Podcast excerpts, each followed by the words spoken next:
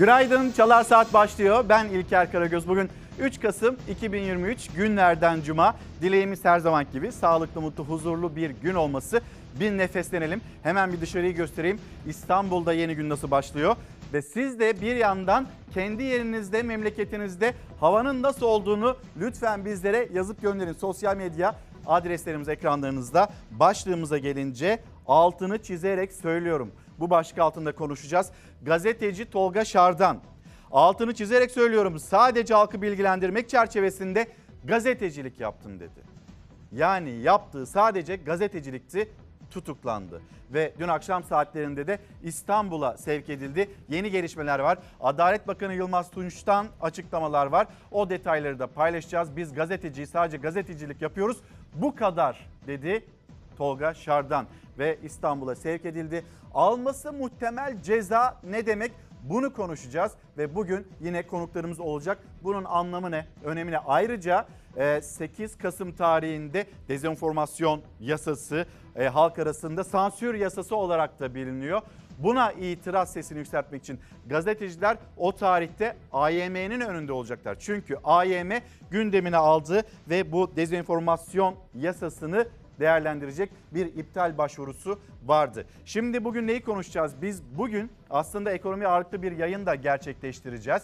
Sadece enflasyon verilerini öğrenmeyeceğiz saatler onu gösterdiğinde devletin enflasyonunu da öğreneceğiz. Sıcağı sıcağına da bir hesap yapacağız. Lütfen dikkatle takip edin. Aslında bir uyarıyı e, ekranlarınıza taşımış olacağız. Şimdi pasaport harcı ne kadar? Belki 2024 yılına bırakıyordunuz, bırakmayı düşünüyordunuz pasaport alımını.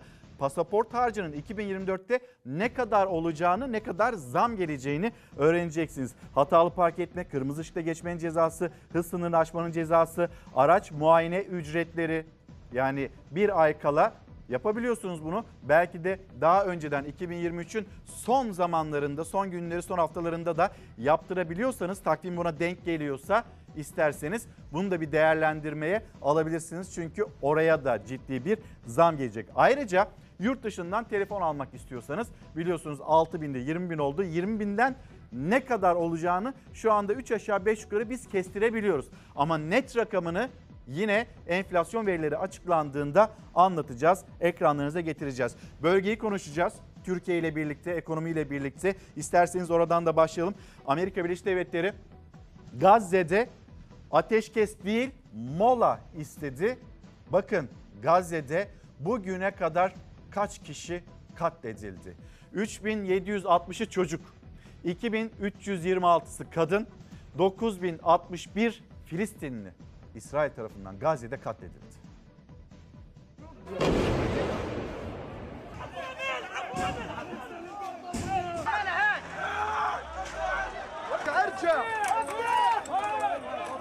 İsrail 3 gündür mülteci kamplarına saldırıyor. Dünya o saldırılara sessiz kalmayı sürdürüyor. 7 Ekim'den bu yana Gazze'de 3760'ı çocuk, 2326'sı kadın olmak üzere 9061 Filistinli hayatını kaybetti. Gece saatlerinde ise Lübnan'dan İsrail'e en yoğun saldırılar gerçekleşti. Hamas, İsrail çatışmalarında 28. güne girilirken İsrail Gazze'de sivillerin yoğun olarak yaşadığı bölgeleri bombalıyor.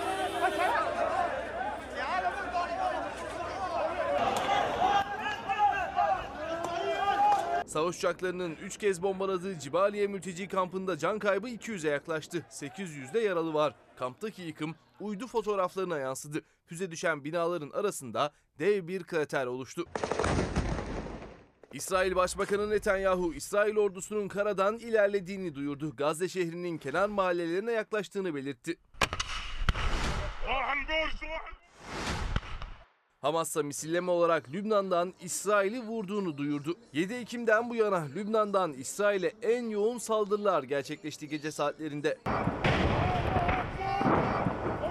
Hamas lideri Haniye rehine takasının başlaması için bir kez daha ateşkes önerdi. Seçim kampanyasına katılan Biden'ın sözleri de ateşkes çağrısıyla bölündü. Mr. President, if Oh you my care God. about Jewish people as a rabbi, I need you to call for a ceasefire right now. Biden çağrıya insani bir molaya ihtiyacımız var yanıtını verdi. Molayı rehineleri dışarı çıkarmak için fırsat olarak değerlendirdi. İsrail bombardımanında hasar gören Gazze'nin tek kanser hastanesi Türk-Filistin Dostluk Hastanesi tamamen devre dışı kaldı. Sağlık Bakanı Fahrettin Koca hastaların Türkiye'ye nakli için destek vermeye hazırız dedi. Abluka altındaki Gazze'de yaşam zor şartlarda devam ediyor. Filistinliler geceleri zifiri karanlık altında geçirmek zorunda kalıyor. Çocuklar mum ışığında hayatlarına devam etmeye çalışıyor. Altını çizerek söylüyorum. Bugünkü başlığımız ve Tolga Şardan, gazeteci Tolga Şardan altını çizerek söylüyorum. Biz sadece gazeteciyiz. Gazetecilik yaptık. İşte bu kadar. Sonra yine kendi cümlesi sadece halkı bilgilendirme çerçevesinde gazetecilik yaptığına yönelik. Tolga Şardan gazeteci yazmış olduğu bir yazı, bir haber ve sonrasında önce evinde yapılan arama ardından tutuklanma. Peki tutuklanmasını gerektirecek bir suç mu? Katalog suçlar arasında değil. Yani tutuklanmasını gerektirecek bir suç zaten ortada yokken Tolga Şardan niye tutuklandı? Niye tutuklu yargılanıyor? İşte herkesin sorduğu bu. Adalet Bakanı'ndan bir açıklama var. Adalet Bakanı da diyor ki TCK'nın bir yıldan 3 yıla kadar hapsi öngören yani halkı yanıltıcı bilgiyi alenen yayma maddesine göre soruşturma yapılıyor. Evet yani katalog bir suç değil. Herkes istediğini yazabilir ama bunun da bir sınırı var diye de devamında ekliyor. Şimdi karşımızda bir soru var. Alması muhtemel ceza denilerek neden e, Tolga Şark'tan tutuklandı? Birincisi bu. Tutuklamayı gerektirmeyen bir durum e, ya da yargılama varken niye tekrar aynı soruya geliyoruz? Tolga Şardan tutuklu olarak yargılanmak isteniyor. Buna dair yapılan açıklamalar var siyasette. Gazetecilerin, meslek örgütlerinin Tolga Şardan için, Tolga abi için bizim için öyledir. Herkes bilir, herkes tanır. 35 senelik gazeteci ve 35 sene içinde bir tane tekzip yok, bir tane yalanlanmış haberi yok Tolga Şardan'ın. Ve şimdi tutuklu yargılanıyor Tolga Şardan.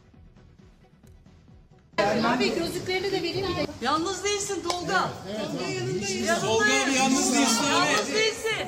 Biz gazeteciyiz. Sonuç itibariyle gazetecilik yapıyoruz. O kadar. Gazeteci Tolga Şardan'ın hakkındaki tutuklama kararı sonrası sözleri ifadesinde de gazeteci olduğunu ve sadece gazetecilik yaptığını vurguladı. Dün Ankara'daki Sincan cezaevine gönderilen gazeteci Tolga Şardan'ın akşam saatlerinde İstanbul'a sevk edildiği öğrenildi. Altını çizerek söylüyorum. Sadece halkı bilgilendirmek çerçevesinde gazetecilik yaptım. Evinde ve belgelerinde arama yapılarak onun gözaltına alınması ve tutuklanması ülkemizdeki tüm gazetecilere yönelik ağır bir gözdağıdır.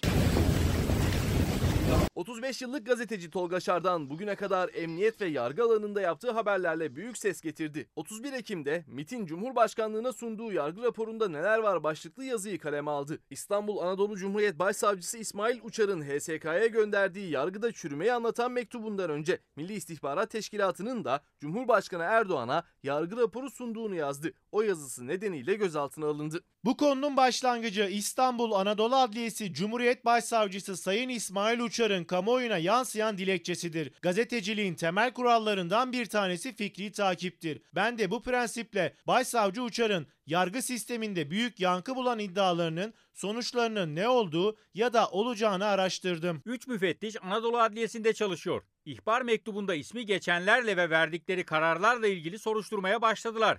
Müfettişler daha raporlarını bitirmedi. O ihbar mektubuyla ilgili Adalet Bakanı Yılmaz Tunç da konuştu. Yanlışı olanın üzerine gidilecek dedi. Yanlışı olan herkesin üzerine gidilecek. Bundan kimsenin şüphesi olmasın. Suç varsa gereken yapılacak. Ama yargıyı kimse töhmet altında bırakmamalı. O mektuptan hareketle başlayan soruşturma ve ardından yaşananlar. Tolga Şardan MIT'in raporunda Bakırköy Adliyesi'ne özellikle dikkat çektiğini yazmıştı. Ne Cumhurbaşkanlığından bir yalanlama geldi yazıya ne de Milli İstihbarat Teşkilatı'ndan İstanbul 1. Sulh Ceza Hakimliği Şardan hakkında resen soruşturma başlattı. Halkı yanıltıcı bilgiyi alenen yayma suçlamasıyla. Hiçbir dönemde yazdığım haberlere ve büyüteç adı altında kaleme aldığım yazılara yönelik resmi yalanlama, tekzip veya açıklama yapılmamıştır. Biz gazeteciyiz. Sonuç itibariyle gazetecilik yapıyoruz. O kadar. Tutuklama nedeninin kanun gereğince varsayıldığı, alması muhtemel ceza göz önüne alındığında kaçma şüphesinin bulunduğu, İstanbul 1. Sulh Ceza Hakimi tutuklama kararının gerekçesinde alması muhtemel ceza göz önüne alındığında kaçma şüphesinin bulunduğu dedi.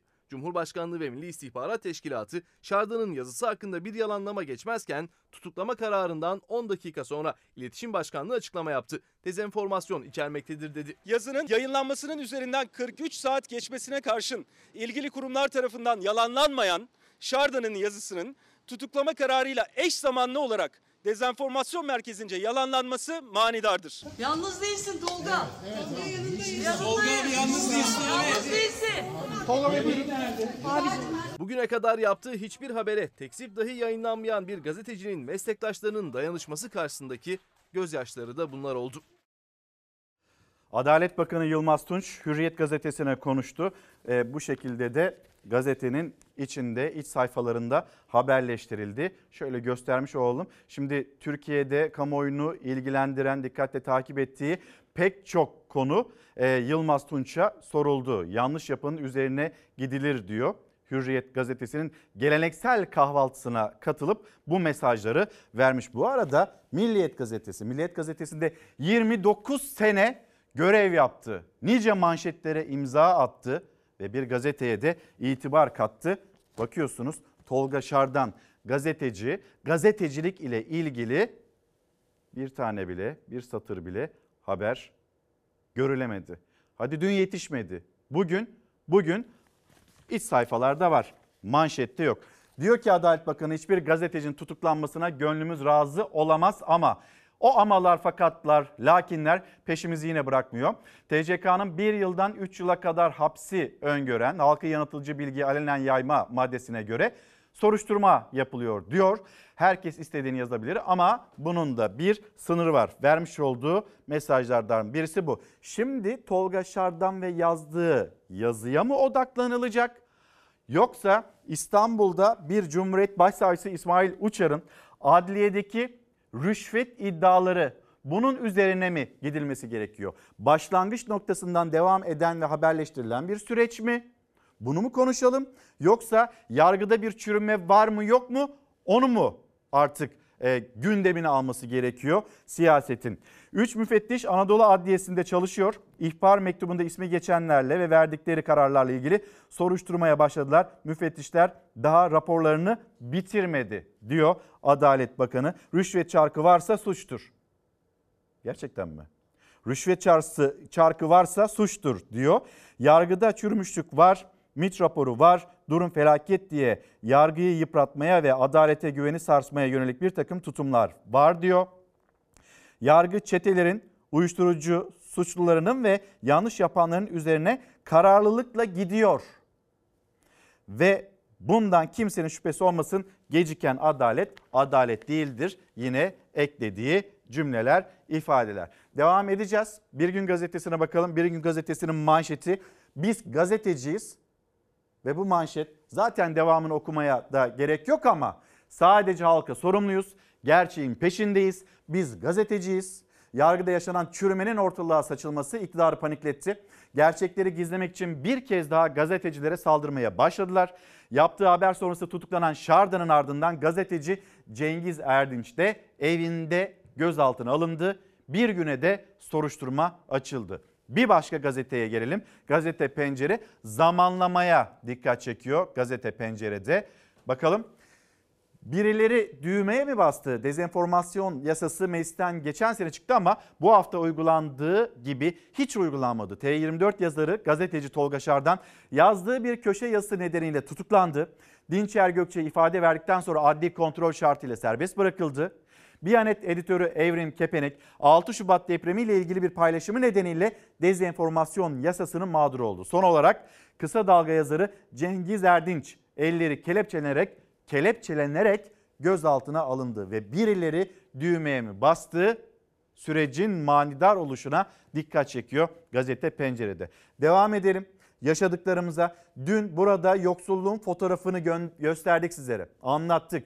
Bir akşam pazarına götürdük sizlere. Ekonomi güzel, ekonomi daha da iyi olacak denilirken Merkez Bankası Başkanı Hafize Gaye Erkan onun cümlelerinde duyacaksınız. Enflasyonda yeni tahminler var. Faiz sebep enflasyon sonuç. Faizler düşecek, enflasyon düşecek denilmişti. Şimdi faizler yükseliyor.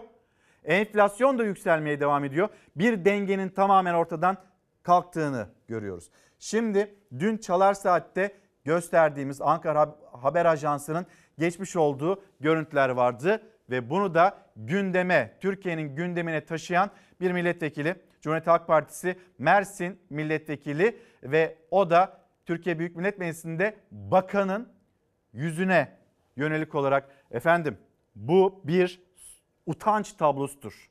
Bunu gördünüz mü? Bunu görün diye aslında bir milletvekili sokakta yaşanan, çarşı pazarda yaşanan o sıkıntıyı anlattı. Görüldü mü görülmedi mi bilmiyoruz. Ama görmeyenler için biz bir kez daha ekranlarınıza getirelim. Size bir fotoğraf göstermek istiyorum Sayın Bakan. Lütfen bu fotoğrafa iyi bakmanızı istiyorum. Yaşamak zor, zor da zor. Emekliler geçinemedikleri için akşam üzeri komşularını görmeden pazardan ucuz ya da atılan sebze meyveleri toplamak için pazarlarda geziyor. Yerden aldım bunları şey işte, azıcık şu gıdalardan alıp biz yararlanamıyoruz hepsinden. Ne yapacağım ne yiyeceğim evde duvarı taşı mı yiyeyim yani? Yıkıyorum salatayı kullanıyorum yani. Aç kalırsan me- mecbur alıp yiyorsun. Ha, kuru fayda etmiyor. E, bazen arkadaşlar ne görürse diye insan sağa sola bakıyor. Fakat onu da şey yapma hiç görmez çelikten geliyorsun yani. Gerçekler bu böyle yavrum. Evet diyor abla. Özellikle akşam geliyorum. Yok yok yok gitmiyor. Hani ucuzdan çürüyor çarıyı götürüyoruz. Yarısını yiyoruz yarısı atılıyor. Şu zaman pazara gelinir de ne olur? Komşular görmesin diye karanlıkta geliyorum. Anlatabiliyor muyum canım? Utanarak da gidiyorum siteye. Utanarak giriyorum ya. Yemin ediyorum bak utanarak giriyorum siteye. Karanlıkta bile geliyorum kimse görmesin diye utanarak giriyorum siteye diyor. Bağlı mı ucuz mu bazen söyleyin bak. Bu bir utanç tablosu Sayın Bakan. Her şey bir lira. Marul kabarcık 5 lira. Marul kabarcık 5 liraya. Zararına veriyorlar artık. Biz de kapıyoruz almak için ne yapalım? Nerede ucuzluk varsa oraya koşuyoruz. Sağ olsun arkadaşlar yardımcı oluyor. Dar gelirli insanlara da. Söz verdi çekeceği de aşağı fiyatları niye çekmedi?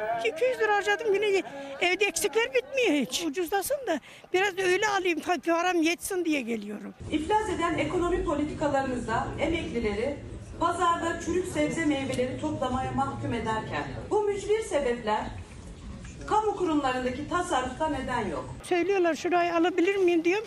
Alırsın diyorlar. Marulların yanında yaprağım ne aldım gidiyorum işte burada. Ne yapacağım ne yiyeceğim evde duvarı taşı mı yiyeyim yani? Aç kalırsan me- mecbur alıp yiyorsun. Ha, kuru fayda etmiyor. Çalışan emekliye mücbir sebeplerden ödeme yapamıyoruz derken bu mücbir sebepler kurumlarda bulunan lüks araç saltanatında neden yok? Teyzeciğim dört nursuz. Akşamları geliyoruz pazara. Ha, O 30 lirayla ne alınır? Hiçbir şey alamıyoruz ya. Oğlum 3 senedir evde matematik öğretmeni bekliyor. Atanamadı. 80 puan alıyor atanamıyor. 3 senedir evde. 3 tanesini 10 liraya ıspanak aldım. 2 tane maydanoz aldım. 5 liraya bir kıvırcık aldım. 5 liraya da 30 lira o zaten 17 patlıcan aldım gidiyorum eve. 5 lira kilo olur abiler. 5 lira. Özellikle akşam geliyorum. Yok yok yok gitmiyor. Hani ucuzdan çürüyor çarıyı götürüyoruz. Yarısını yiyoruz yarısı atılıyor. Şu zaman pazara gelinir de ne olur? Komşular görmesin diye karanlıkta geliyorum. Anlatabiliyor muyum canım? Utanarak da gidiyorum siteye. Utanarak giriyorum ya. Yemin ediyorum bak utanarak giriyorum siteye. Bu bir utanç tablosu Sayın Bakan. Bu bir utanç tablosudur. Komşular görmesin diye karanlıkta giriyorum. Karanlıkta pazara gidiliyor.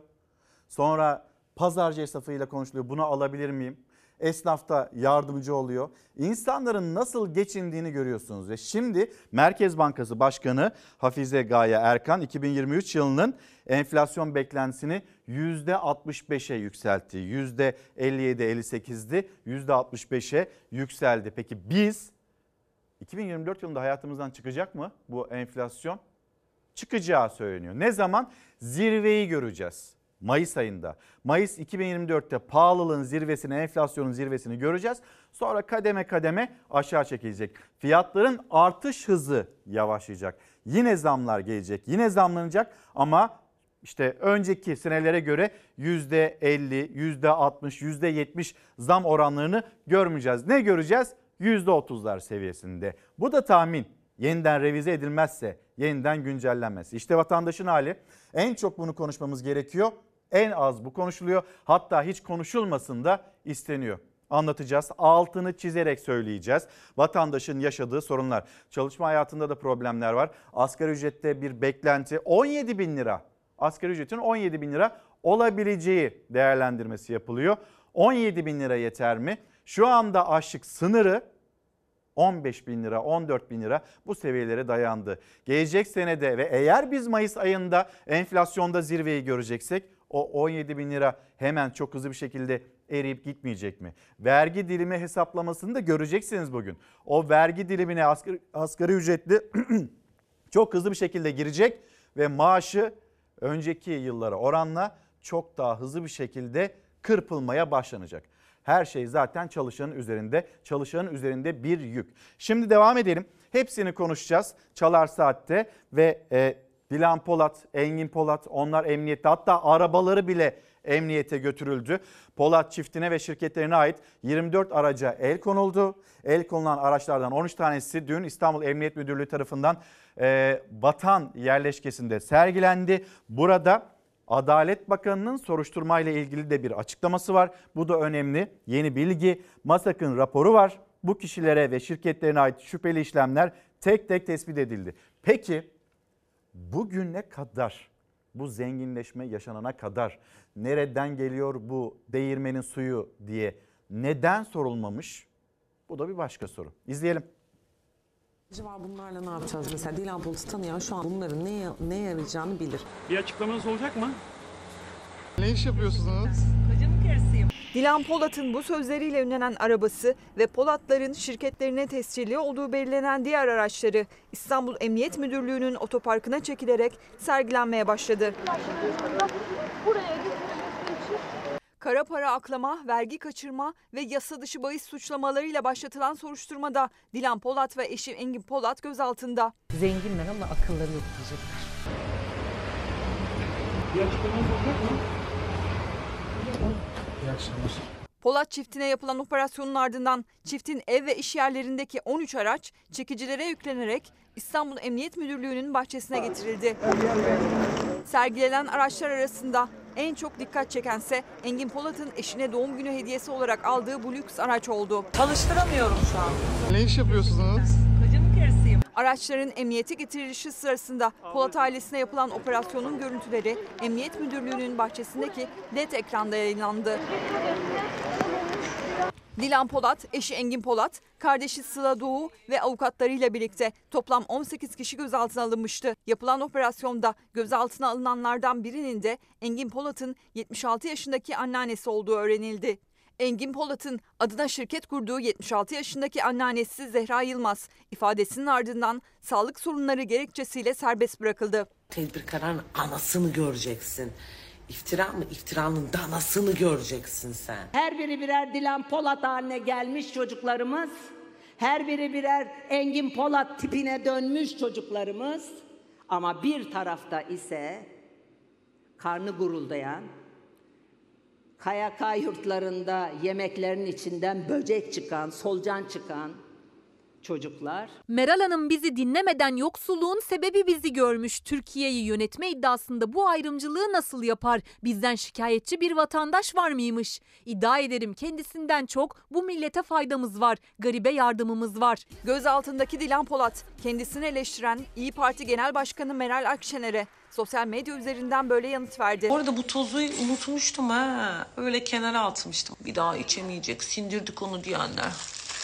Gözaltındayken sosyal medya hesabından yapılan bu paylaşımlar tartışma yaratmıştı. Paylaşımları yapan kişinin çiftin firari avukatı Haydar Enes Çetinkaya olduğu iddia edildi. Avukat Çetinkaya gözaltına alındı. Çalışanlardan mısınız? Var mı söylemek istediğiniz bir şey? Polat çiftiyle ilgili bir açıklamada Adalet Bakanı Yılmaz Tunç'tan geldi. Bakan Tunç bu kişilerle ilgili MASAK'ın raporu var. Şirketlerine ait şüpheli işlemler tek tek tespit edildi diye konuştu. Engin arabamı götürüyorlar. Engin. Hayatım iner misiniz? Bu nasıl çalışıyordu? Senin. Dilan Engin Polat çiftinin milyonlarca lira değerindeki lüks otomobilleri Vatan Caddesi'ndeki İstanbul Emniyet Müdürlüğü'nde sergilenmesinin ardından 7 Emin Otoparkı'na çekilecek.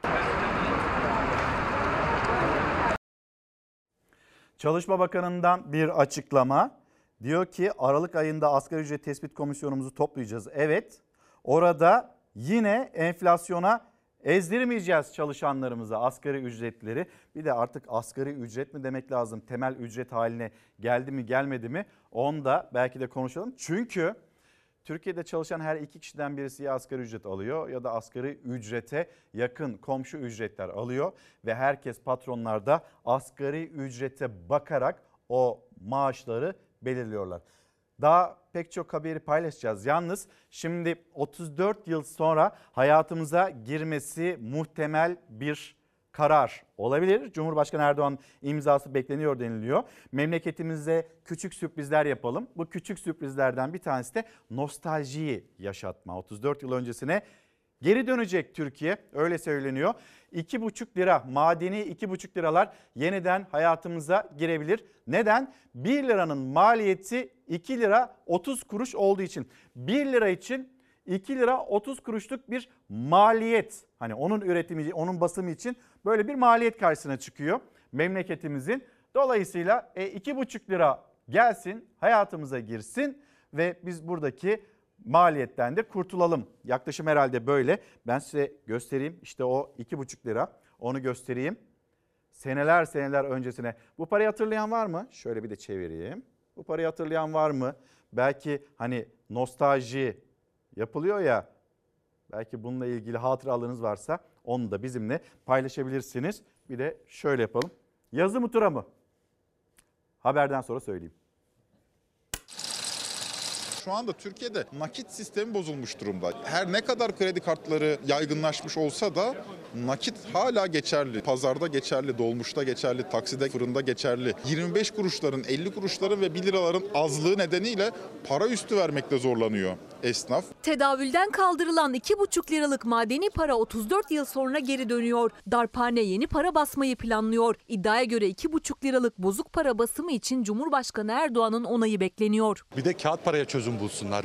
2,5 liralık madeni paradan ne olur? 100 lira olmuş şimdi 1 TL, 10 TL. En düşük bozukluğun 1 liraya çıkacağı, 5 liralık banknotların da artık bozukluğa dönüşeceği, zaten 29 Ekim'de de böyle bir hazırlık yapıldığı ortadaydı. Artan basım maliyeti nedeniyle daha önce gramajı ve içindeki nikel oranı düşürülen 1 liralık madeni paranın basım maliyeti hala 2 lira 30 kuruş. Yani devlet 1 lirayı basarken zarar ediyor. Aynı maliyete 2,5 lira basılacak. Hem tasarruf sağlanacak hem de piyasadaki bozuk para açığı kapatılacak. 1960'lı 1970'li yıllarda basılan bu 2,5 liralık madeni paralar 1989 yılında tedavülden kalkmış hayatımızdan çıkmıştı. 34 yıl aradan sonra 2,5 liralık madeni paraların tekrar hayatımıza gireceği konuşuluyor. 2,5 liraya bir şey olmaz. Bize büyük paralar lazım. Onun çıkması lazım kesinlikle ama 500 liralık banknotlar da çıkmadı. Bağıra bağıra piyasa en yüksek banknotun tekrar düzenlenmesini istiyor. Bundan 10 sene evvel asgari ücret 846 liraydı. Maaşının tümünü çeken bir asgari ücretli 4 adet 200 lirayı cebine koyuyordu. Fakat bugün bir balya neredeyse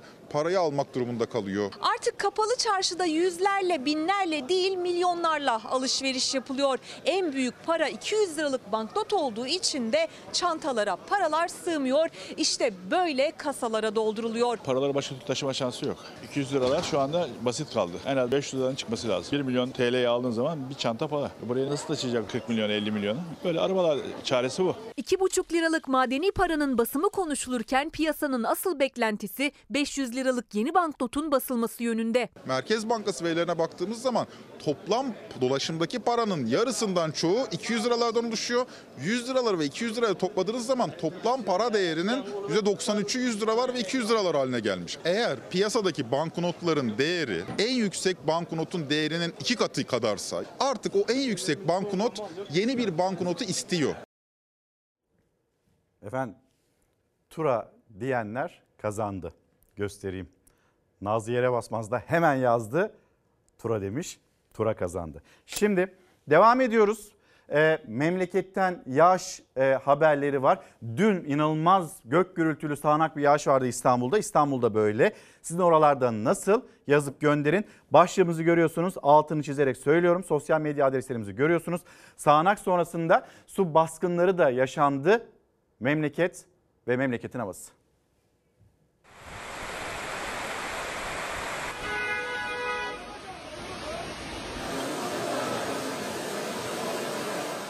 Beklenen yağış beklendiği gibi kuvvetli geldi. Pek çok adreste su baskınları mağdur etti. Akşam saatlerinde İstanbul'un Anadolu yakası yoğun yağış aldı. Kocaeli ve Bursa çevrelerinde de su baskınları vardı. İstanbul'da etkili olan sağanak nedeniyle tarihi kapalı çarşıyı su bastı. Ümraniye ve Çekmeköy'de de caddeler sular altında kaldı. Anadolu yakasında sağanaktan en çok etkilenen adreslerdi Ümraniye ve Çekmeköy. Çekmeköy'de araçlar yollarda birikmiş suyun ortasında mahsur kaldı. Ataşehir'de yoğun yağış ve rüzgarın etkisiyle bir fabrikanın dış cephesi koptu. Hemen önünde park halinde olan aracın üzerine yığıldı. Neyse ki araç içinde kimse yoktu. Bu tarafın cephenin ön tarafa geldiğini söylediler. Biz de geldik. Büyük ihtimalle yağmurdan ve rüzgardan. Rüzgardan ön taraftaki cephe atmış. Kocaeli'nde alt geçitler göle döndü. Biriken su sebebiyle trafik durma noktasına geldi. Bursa'da da cadde ve sokaklar suyla doldu. Sürücüler zor anlar yaşadı. Bugünse yağışlı hava yurdun doğu kesimlerinde kuvvetli olacak. Doğu Anadolu bölgesinin genelinde akşam saatlerine kadar aralıklarla kuvvetli sağanak yağmur var. Dikkatli olunmalı. Benzer şekilde Doğu Karadeniz'de de kuvvetli sağanak yağmurlar bugün risk oluşturuyor. Güneydoğu Anadolu bölgesi başta en doğu illeri olmak üzere kuvvetli sağanak yağmurun etkisi altında olacak bugün. Yurdun en batı hattında Ege kıyısı olan illerde ise bugün zaman zaman bulutlu ve hafif yağış geçişli bir hava görülebilir. Aynı zamanda kıyı Ege'de bugün ve yarın lodos fırtınası da var. Bugünden yarına yurdun en batı hattındaki bu yağışlar kuvvetlenecek. Cumartesi ve pazar yağışlar genellikle en batı illerde bekleniyor. Cumartesi Ege'nin kıyı şeridi, pazar günü ise Ege bölgesi geneli ve Marmara'yı kapsayacak şekilde hava yağışlı olacak. Yurdun kalan kesimlerinde ise hafta sonunda yağış beklentisi yok. Güneşli gökyüzü sıcak hissettiriyor. Efendim bir mola verip çok hızlı şekilde döneceğiz. Bu arada 2-8 Kasım lösemi haftası ve LÖSEV, LÖSEV'den gelen bu bardak masamızda e, çocuklarımız için duruyor. LÖSEV e, lösemiyle mücadele edenler için duruyor ve LÖSEV sevgi, iyilik, umut diyor. Biz de masamıza sevgiyi, iyiliği ve umudu koyduk. Sonra SMA'lı çocuklarımız var. Onlar yaşayabilsinler diye Esra Kurtuluş Şifa Tanecikleri kitabını yazdı ve bu kitabın geliri SMA'lı çocuklarımıza kaynak olsun dedi. Göstermiş olalım. Mola, molanın ardından buluşalım. Günaydın efendim. Devam ediyoruz Çalar Saat'te. Başlığımız altını çizerek söylüyorum. Tolga Şardan, gazeteci Tolga Şardan. Altını çizerek söylüyorum. Sadece halkı bilgilendirmek çerçevesinde gazetecilik yaptım dedi. Yani yaptığı sadece gazetecilikti. Bu tutuklama bir gazetecinin tutuklamasıyla tutuklanmasıyla ilgili de Adalet Bakanı Yılmaz Tunç ilk kez konuştu ve Yılmaz Tunç hiçbir gazetecinin tutuklanmasına gönlümüz razı olamaz ama dedi. Devamında ne söyledi? Tolga Şadan'a isnat edilen suç ne? Biraz önce bahsettik. Halkı yanıltıcı bilgiyi alenen yayma. Yani katalog suç olarak tanımlanan bir suç değil aslında. Suçun unsurları hiçbir şekilde oluşmadığı halde Tolga Şardan'la ve haberin içeriğiyle hiçbir şekilde irtibat dahi kurulmadan bir tutuklama kararı verildi. TCK'nın bir yıldan 3 yıla kadar hapsi öngören 217 Taksim A maddesine göre soruşturma yapılıyor. Hep beraber soruşturmanın neticesini bekleyeceğiz. Adalet Bakanı Yılmaz Tunç'tan Tolga Şardan'ın tutuklanmasına yönelik ilk cümleler bakan soruşturmanın neticesini bekleyeceğiz dedi. Gazetecilerin tutuklanmasına karşıyız diye ekledi fakat bir ama ekledi. Hiçbir gazetecinin tutuklanmasına gönlümüz razı olmaz. Herkes istediğini yazabilir ama bunun da bir sınırı var. Olmayan bir MIT raporuna var demek doğru mu? İşlendiği iddia edilen suçun önemli ve ciddi sayılan katalog suçlardan olması nedeniyle tutuklama nedeninin kanun gereğince varsayıldığı, alması muhtemel ceza göz önüne alındığında kaçma şüphesinin bulunduğu, Türkiye'deki infaz rejiminde insanları gasp ederseniz, insanları soyarsanız tutuklanmıyorsunuz. Bir gün bile ceza cezaevinde yatmıyorsunuz. Gazeteciler ise peşinen cezalandırılıyor. Gazeteci Tolga Şardan halkı yanıltıcı bilgiyi alenen yaymayla suçlanıyor. O suç maddesi soykırım, kasten öldürme, işkence, cinsel saldırı, uyuşturucu ticareti, çete, insan ticareti gibi katalog suçlar kapsamında değil ama İstanbul 1. Suç Ceza Hakimliği katalog suçlar kapsamında dedi. Tutuklama verdi. Daha yargılama olmadan da alması muhtemel ceza ifadesi dikkat çekti. Mahkeme burada hüküm vermiş gibi aynen yargılama yapmış da sen zaten buradan ceza alacakmışsın gibi e, kuvvetli suç şüphesine dair hiçbir somut delil ortaya koymadan bu kararı verdi. Halka yanıltıcı bilgi vermek. Bundan dolayı bir gazeteci mevcutta olarak gözaltına alınmaz, evi aranmaz. Buradaki amaç evindeki bilgi, araştırdığı konuları ele geçirmek. Neden evindeki bilgi, bilgisayar ve ulaştığı delil ve bilgilere el koyuyoruz? Muhalefet amaç Şarda'nın elindeki bilgilere, elde ettiği delillere ve araştırdığı konulara ulaşmaktı diyerek ses yükseltti. Basına sansür tepkilerine rağmen iktidarın oylarıyla kabul edilen dezenformasyon yasası soruşturmanın dayanağı. Devleti her rahatsız eden haberde dezenformasyon yasasının gazetecilerin üzerinde Demokles'in kılıcı gibi sallandırılmasından artık vazgeçilmelidir. Bu tamamen basın özgürlüğüne yönelikti. Basını susturmak ve halkın haber almasını engellemekti. Bir yıl geçti ne oldu? Dediğimiz her şey gerçekleşti.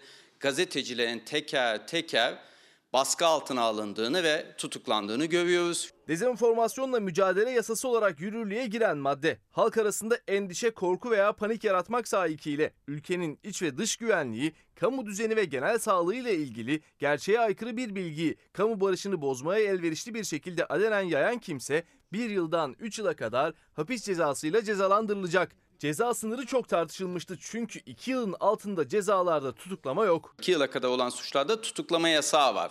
Ama bu yasayla 3 yıl koyarak anayasadaki 13. maddedeki ölçülülük ilkesinde aşan bir durum yaratıldı. Bu nedenle Anayasa Mahkemesi bu yönden inceleyecek. CHP sansür yasası diye tepki gösterdiği maddenin iptali için Anayasa Mahkemesi'ne başvurmuştu. Yüksek Mahkeme iptal istemini 8 Kasım'da görüşecek. Tolga Şardan'ın tutuklanmasının ardından gazeteci Cengiz Erdinç de gözaltına alındı. Katalog suç kapsamında değil demek tutuklu yargılamayı gerektirecek bir durum yok demek aslında. Bu arada sansür yasası ve halk arasında böyle biliniyor. Sansür yasası olarak biliniyor. Dezenformasyon yasası 8 Kasım tarihinde Anayasa Mahkemesi'nde bir iptal istemi var. İptal edilecek mi edilmeyecek mi göreceğiz. Gözümüz kulağımız yine burada olacak. Anayasa Mahkemesi'nde gazeteciler de keza o gün orada buluşacaklar. Şimdi Ankara'ya dönelim. Ankara'da bizi Umut Akdağ'ın bekliyor. Hukukçu kimliğiyle soracağız ama bir yandan da Cumhuriyet Halk Partisi Genel Başkanlık yarışı kendisiyle onu da konuşacağız. Cumhuriyet Halk Partisi'nin Ankara Milletvekili Umut Akdağ'ın. Günaydın beni duyabiliyor musunuz? Günaydın, iyi yayınlar diliyorum. Teşekkür ederiz Çalar Saat'e katıldığınız için. Umut Bey şimdi e, Tolga Şardan'ın tutuklanmasıyla başlayalım.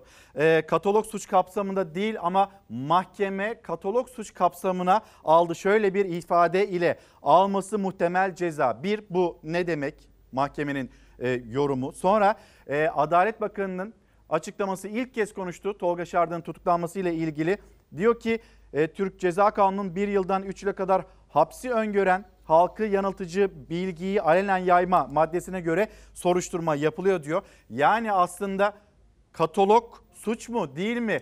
Adalet Bakanı da burada bir şey söylüyor. Tutuksuz yargılanmasını gerektirecek bir tabloyu işaret etmiyor mu? Ne dersiniz? Ee, şöyle ifade edeyim. Ee, basın özgürlüğü halkın haber alma hakkıdır. Bunu çok kez duyduk. Ee, bazen bu sözleri çok fazla duyduğumuz için artık kulağımız aşina oluyor, alışıyor ve önemini e, kavrayamıyoruz, önemini e, yitiriyor. E, ancak e, içinde bulunduğumuz durumda Tolga Şardan'ın durumu bana şunu e, çağrıştırıyor. Yani bu yaz aylarından beri örneğin önce Merdan Yanardağ tutuklandı. E, cezaevinde kaldı bir süre. E, sonra diğer gazeteciler e, Barış Pehlivan kaldı. Ya biz epeydir bir gazeteciyi e, gözaltına almadık, tutuklamadık. E, bu baskı ortamını acaba azaltıyor muyuz? Allah korusun azalmasın. Hadi bakalım bir gazeteciyi daha alıp götürelim e, türünden bir şeyi çağrıştırıyor bana. Burada birçok sakatlık var. Birincisi şu, e, Tolga Şardan Ankara'da ve Haber Ankara'da yayınlanmış. Dolayısıyla e, bir yetkisizlik var. E, çünkü e, alıp İstanbul'a götürdüler. Meseleyi orada götürmeye çalışıyorlar. Bir. İkincisi bu işin muhatabı Cumhurbaşkanlığı ve MIT. Cumhurbaşkanlığı ve MIT'ten bu konuyla ilgili bir yalanlama gelmedi. Bir belge ortaya koymadılar. Ee, diğer mesele bu bir katalog suç mu değil mi? Katalog suçun e, ne olduğunu e, siz ifade ettiniz. Ama merak edenler şimdi internete girip e, bakabilirler. 20 madde sayıyor, 20 başlık var. Eğer bunlardan bir tanesi ise e, tutuklu yargılanır e, diyor. Bu bunların içinde de değil. CMK 100 isteyen şu anda televizyonları başında olanlar açıp buna bakabilir. Bunlardan da değil. İkincisi delilleri yok etme, karartma veya tanık üzerinde, mağdur üzerinde baskı kurma gibi bir durum söz konusu olamaz. E, hem bu işin niteliği bakımından hem de Tolga Şardan'ın kişiliği bakımından e, mümkün değil. Diğer bir mesele de e, Tolga Şardan zaten ben bunu yapmadım demiyor, yaptım diyor. Ben bu haberi yaptım, ben gazeteciyim bu haberi yaptım. Çıktıktan sonra da haber yapmaya devam edeceğim diyor. Ne kadar e, öngörülen ceza? 1 yılla 3 yıl arasında. En üst sınırdan verildiğini düşünelim. Arttırıcı e, unsurlar yok çünkü. En üst sınırdan verilse 3 yıl ve Tolga Şardan denetimli serbestlik hükümleri gereğince dışarıda olacak, özgür olacak. Dolayısıyla başta da ifade ettiğim gibi biz epeydir bir gazeteciyi gözaltına almamıştık. Epeydir bir gazeteciyi tutuklamamıştık. Alalım götürelim. Bir süre cezaevinde kalsın. Böylece diğer gazetecilere de gözdağı olsun e, şeklinde kurgulanmış bir olay.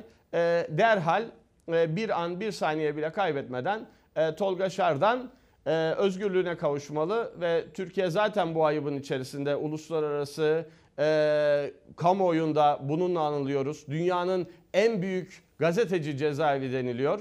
E, bu ayıptan e, kurtulmalıyız. Umut Akdoğan bu yorumlar için e, Tolga Şardan hani hukuki açıdan değerlendirmeleriniz için teşekkür ederim. Şimdi artık 24 saat kaldı. Cumhuriyet Halk Partisi'nde genel başkanlık yarışı var. E, bu başlığa geçecek olursak e, değişimciler acaba neden hareket etti ve bir açıklama var hızlı hareket etti. Gemiyi limana yanaştırma beklenmedi mesela değişimciler tarafından. Ne dersiniz? Ee, bana sorarsanız gemi limana yanaşmıştır Cumhuriyet Halk Partisi'nde. Ee, bunun e, zamanı e, kanaatimce il kongrelerimizin bitişiydi. Çünkü istisnalar kaideyi bozmamakla birlikte il kongrelerimiz e, bazı itirazlarımız olmasına rağmen e, sükunet içerisinde bitti, tamamlandı. E, 1370 delegemiz e, belirlendi. Daha sonra düşenler oldu. Şu anda 1366 delegemiz e, oy kullanacak doğal delegelerle birlikte. Gemi limandadır, e, yanaşmıştır. E, şimdi e, kaptan köşkünden mürettebata kadar, e, geminin iç dizaynına kadar bazı değişiklikler yapılacak ve yerel seçim gündemiyle gemi limandan çıkacaktır. Dolayısıyla kurultaydan sonra bir limana yanaşma değil, limandan ayrılma, yerel seçim gibi bir dalgalı denizde e, mücadele etme ve yeni bir menzile varma e, söz konusudur. E, bana sorarsanız geminin e, limana e, yanaşma anı, günü ilk kongrelerin bitimiydi. E, şimdi yeni bir kaptan, yeni bir mürettebat, e, yeni bir rotayla yerel seçimlere e, doğru gideceğiz. Peki e, tarihi kırılma olarak nitelendiriliyor bu kurultay için. Neden böyle bir değerlendirme var? Diğerlerinden farkı nedir? E, Sayın Sayın Karagöz, e, tarihi bir kırılma e, çünkü biz Cumhuriyet'in 100. yılında seçim kaybettik. Bunun e, lamicimi yok. E, ve çok büyük umutlarla gittiğimiz bir seçimdi. Bu seçimi kaybettik. Önümüzde bir yerel yönetim seçimi var. Ben bunu çeşitli defalar ifade ettim. Türkiye'nin 4 önümüzdeki 4,5 yılda yani bir sonraki seçime kadar tek soluk borusu, nefes alıp verebileceği tek yer yerel yönetimlerdir. Sosyal demokrat anlayışın hakim olduğu yerel yönetimler. Dolayısıyla bizim bu yerel yönetim seçimlerinde başarısız olma ihtimalini aklımızdan dahi geçirmememiz gerekiyor. Bakın bunu birkaç noktada gördük. Birincisi pandemide gördük. Ve ben bunu defalarca sordum. Ya CHP'li belediyeler olmasaydı? Çok kişi sordu. İkincisi deprem. Ya CHP'li belediyeler olmasaydı? Üçüncüsü geçtiğimiz günlerdeki 29 Ekim kutlamaları. Ya CHP'li belediyeler olmasaydı? Peki ben de Ve şöyle bakın, sorayım. Eğer e, hani önemin- değişim olmazsa ne olur? Sokak ne söylüyor? Ee, ben de şöyle yanıt vereyim. Eğer değişim olursa ne olur? Ee, değişim olursa e, elimizdeki e, araştırmalar, baktığımız, gördüğümüz araştırmalar şunu söylüyor. Birincisi e, elimizdeki 12 büyükşehir belediyesi, e, 11 il belediyesi başta olmak üzere hiçbir belediyeyi kaybetmiyoruz. İkincisi e, hemen üstüne hemen üstüne Denizli gibi, Bursa gibi, Manisa gibi, Balıkesir gibi veya doğuya gidin Erzurum'un Çat gibi, Hınıs gibi, Şenkaya gibi ilçelerini e, üstüne katabiliyoruz. Değişim olursa İstanbul'daki 14 ilçe belediyemizi hemen hemen ibreyi 25'e getirip 30'lara kadar sayı arttırma şansımız oluyor. Değişim olursa Ankara'da Mama, Etimeskut'u, Polatlı'yı, Gölbaşı'nı, Nallıhan'ı e, hemen kazanabiliyoruz. Değişim olursa Büyükşehir Belediyesi'ndeki belediye meclislerindeki geride olma durumumuzdan e, hemen kurtuluyoruz. Değişim olursa e, pazartesi sabah e, umutsuz olan yani e, CHP'nin e, içinde bulunduğu türbülans durumu nedeniyle umutsuz olan e, herkesin bu depresyondan e, kurtulacağına e, yürekten inanıyoruz. Değişim olmazsa ne olur sorusuna böyle yanıt vermemin nedeni Cumhuriyet Halk Partisi üzerindeki hassasiyetimizdir. Biz partimiz e, için konuşurken 5 düşünür bir konuşuruz, 10 düşünür bir konuşuruz. Onun için dördündeki kurultayda e, bize fayda sağlayacak diye altısı için bir felaket senaryosu çizmek istemem. Ee, Umut Bey şimdi Özgür Özel seçilirse peki o zaman oraya gelelim. Özgür Özel seçilirse cumartesi günü genel başkanlık yarışı tamamlanacak. Öyle zannediyorum saatler 21'i gösterdiğinde biz de bunu öğrenmiş olacağız. Kim kazandı? Cumhuriyet Halk Partisi'nde e, yeni genel başkan kim? E, bu sorunun yanıtı öğrenilecek. Peki ilk olarak ne yapacak? İlk imzalayacağı genelge ne olacak? Bunları konuştunuz mu? Ee, şöyle e, sizin de öngördüğünüz gibi e, oy sayımlarının 21 sularında bitmesini bekliyoruz. E, daha sonra bir e, teşekkür konuşması mutlaka olur. E, salonun içinde tebrikler olur. E, daha sonra e, 23 sularında e, şimdiden organizasyonunu yaptığımız bir salonda e, genel başkanımız e, Özgür Özel seçilirse 81 il başkanıyla birlikte e, bir toplantı yapacak. O toplantıda genel başkan ve 81 il başkanı baş başa olacaklar ve Cumhuriyet Halk Partisi'nin kurultayın ikinci gününde seçeceği parti meclisini belirleyecekler. Uygulamada daha önce şöyle yanlışlıklar e, oldu. E, işte ya bu parti meclisi anahtar listeleri grup başkan vekilleriyle yapıldı. Ya örgütten sorumlu genel başkan yardımcısıyla yapıldı. Ya sadece Ankara, İstanbul, İzmir il başkanlarıyla yapıldı. Bu sefer öyle olmayacak. 81 il başkanıyla yapılacak. Biliyorsunuz parti meclisimiz kurultaydan sonra ki en yetkili karar organımızdır ve 1950'den sonra parti büyüklerinin, partinin tırnak içinde ağır abilerinin, akil insanlarının bulunduğu yerdir. Evet. Çok önemlidir. 52 artı 8 toplam 60 kişiden oluşur parti meclisimiz. 8 kişi bilim kültür yönetim platformundan gelir. 52 kişi de diğer anahtar listeden gelir. Bu 52 kişilik listenin tamamı e, örgütün zeminine e, yayılacak. Burada 8 kriter var. 8 kritere göre e, belirlenecek isimler. Kriterler belli ama tabii isimler belli değil. E, bu ana kriterler koyulduktan sonra bu ölçütlere göre isimler gelecek ve bu 52 kişinin tamamını Cumhuriyet Halk Partisi'nin 81 il başkanı belirleyecek. 52 8 kişinin tamamını BKP, 81 ilin başkanları belirleyecek. Evet. 8 kişilik BKP ile e, ise yeni isimler kazandırılacak ve e, örgüt böylece e, güçlendirilecek. Bu 8 kişinin içerisinde çok heyecan yaratacak, Türkiye'ye umut verecek, Cumhuriyet Halk Partisi örgütlerinin çalışmalarını kolaylaştıracak. Cumhuriyet Halk Partisi'nin e, Anadolu'yla, Trakya'yla ve dünyayla entegrasyonunu kolaylaştıracak e, isimler var. E, mesela kısmında ben mezun değilim. E, tabii e, Sayın Genel Başkan Peki. adayımız Özgür Özel e, onları açıklayacak. E, o zaman Özgür Özel kazanırsa e, değişim ilk olarak kendisini parti meclisinde gösterecek öyle diyebilir miyiz? E, tabii e, değişim kendisini parti meclisinde gösterecek.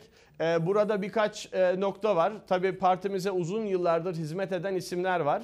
E, uzun yıllardır partimize hizmet eden isimler e, biz e, yokuz dediler.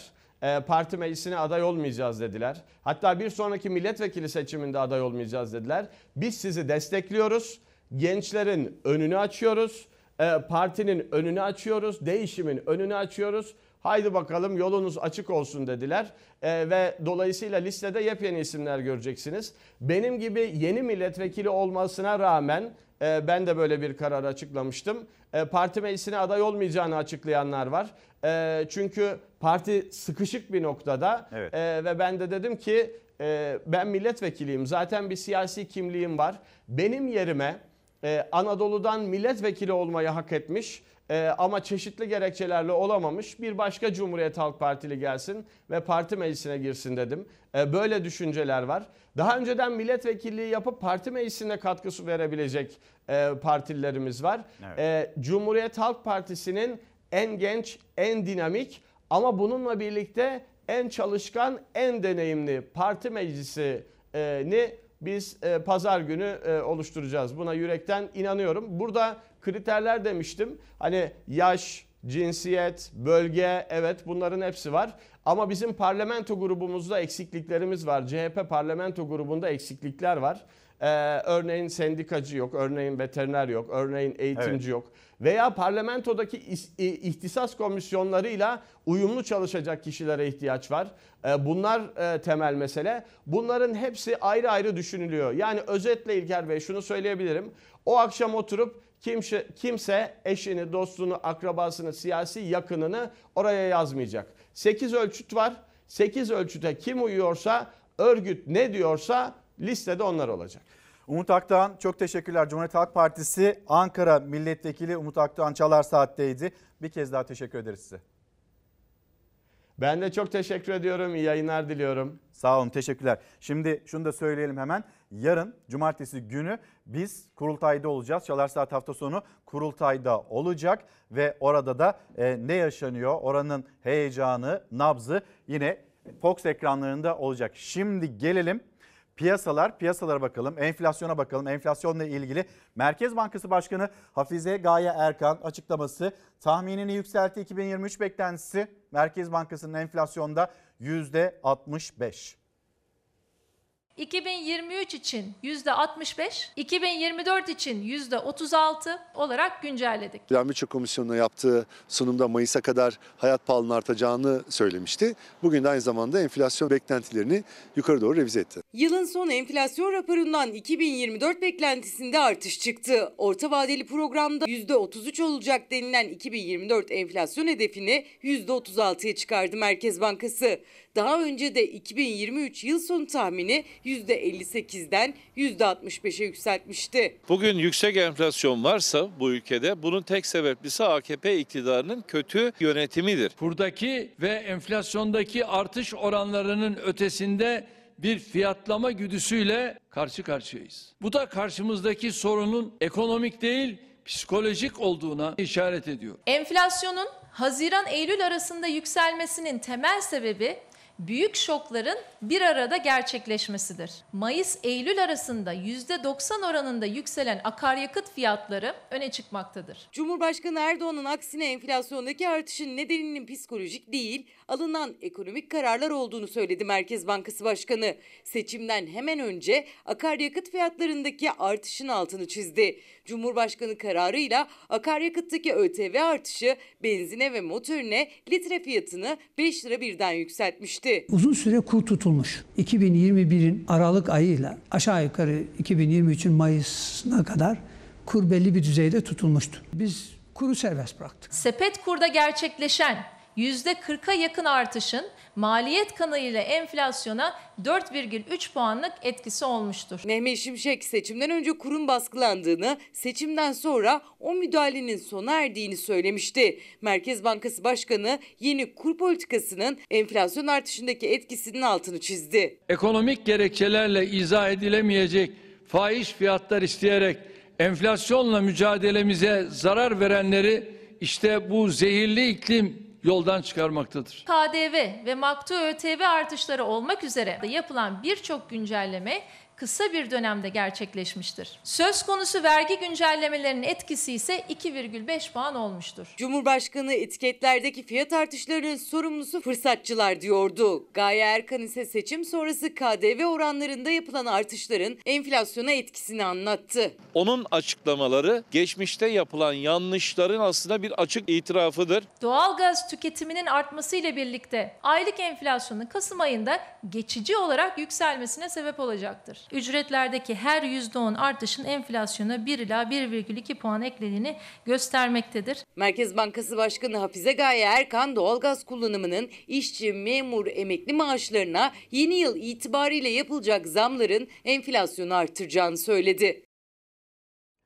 Şimdi Gazze gündemine geri döneceğiz. Çalar Saat bülten sorumlusu Zafer Söken yanımızda. Zafer.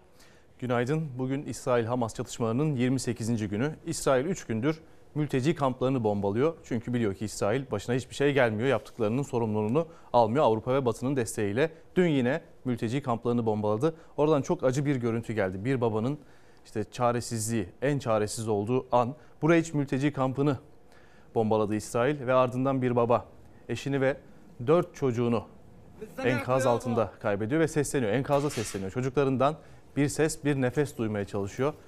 Yavrularım neredesiniz diyor. Her bulduğu o delikten, o oluşan boşluktan çocuklarına seslenip işte onların onlardan bir ses, bir nefes gelmesini ümit ediyor. Ancak şu ana kadar iyi bir haber yok o babanın evlatlarına dair. Dört çocuğu ve eşine dair işte yavrularım diye seslendiği o anlar. Bir dinleyelim mi Zafer? Seslenişi. Dünya bu sesi duyar mı? Dünya ne yazık ki kör sağır dilsiz burada İsrail'in vahşetine. işte bir babanın burayı mülteci kampının bombalanmasının ardından yaşadığı çaresizlik. İsrail sadece mülteci kamplarını bombalamıyor. İbadethaneleri de bombalıyor. Camileri zaten bombalıyordu. Kiliseyi de bir kilisenin yakınlarını da bombaladı. İşte kilisede tam o anlar. Katolik kilisesinde tam dua ediliyor. O esnada işte rahip orada duasını yaparken bombaların sesi arkasından patlayan camlar ve yaşanan panik. Çocuklar korkuyla annelerine babalarına sarılıyorlar. İsrail dediğim gibi hiçbir şekilde hiçbir insanlık değerini e, ciddiye almadan, umursamadan pervasızca bombalamalarını sürdürüyor.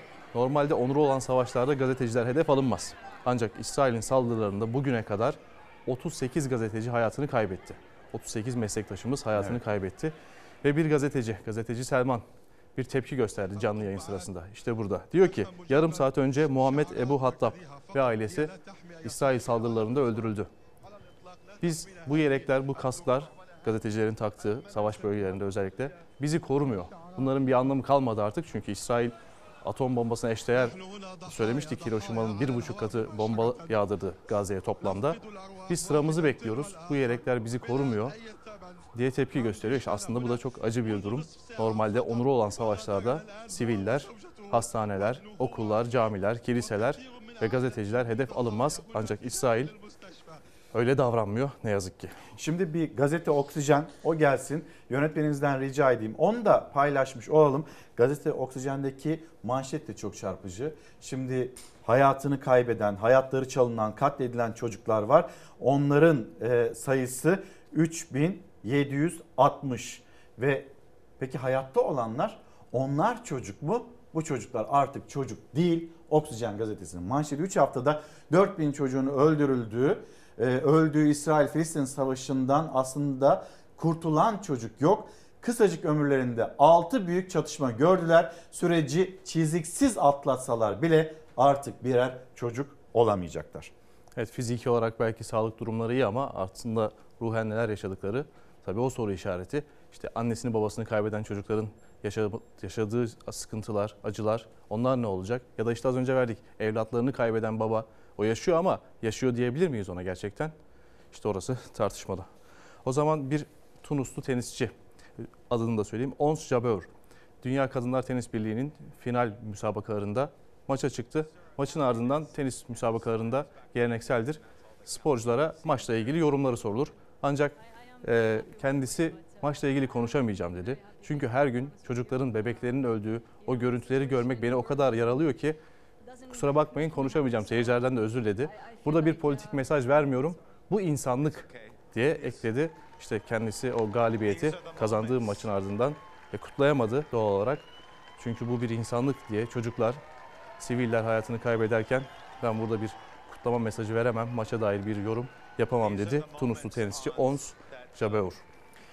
Ve şimdi dünyanın notları, dünyadan da notlar hazırladığı Zafer Söken onları dinleyelim. O zaman sıcak bir gelişmeyle başlayalım. Şimdi yayına gelirken yine kontrol ettim. Bu yangın hala devam ediyor. İspanya'nın Valencia bölgesinde ormanlık alanda başlayan bu yangın dün öğle saatlerinde başladı.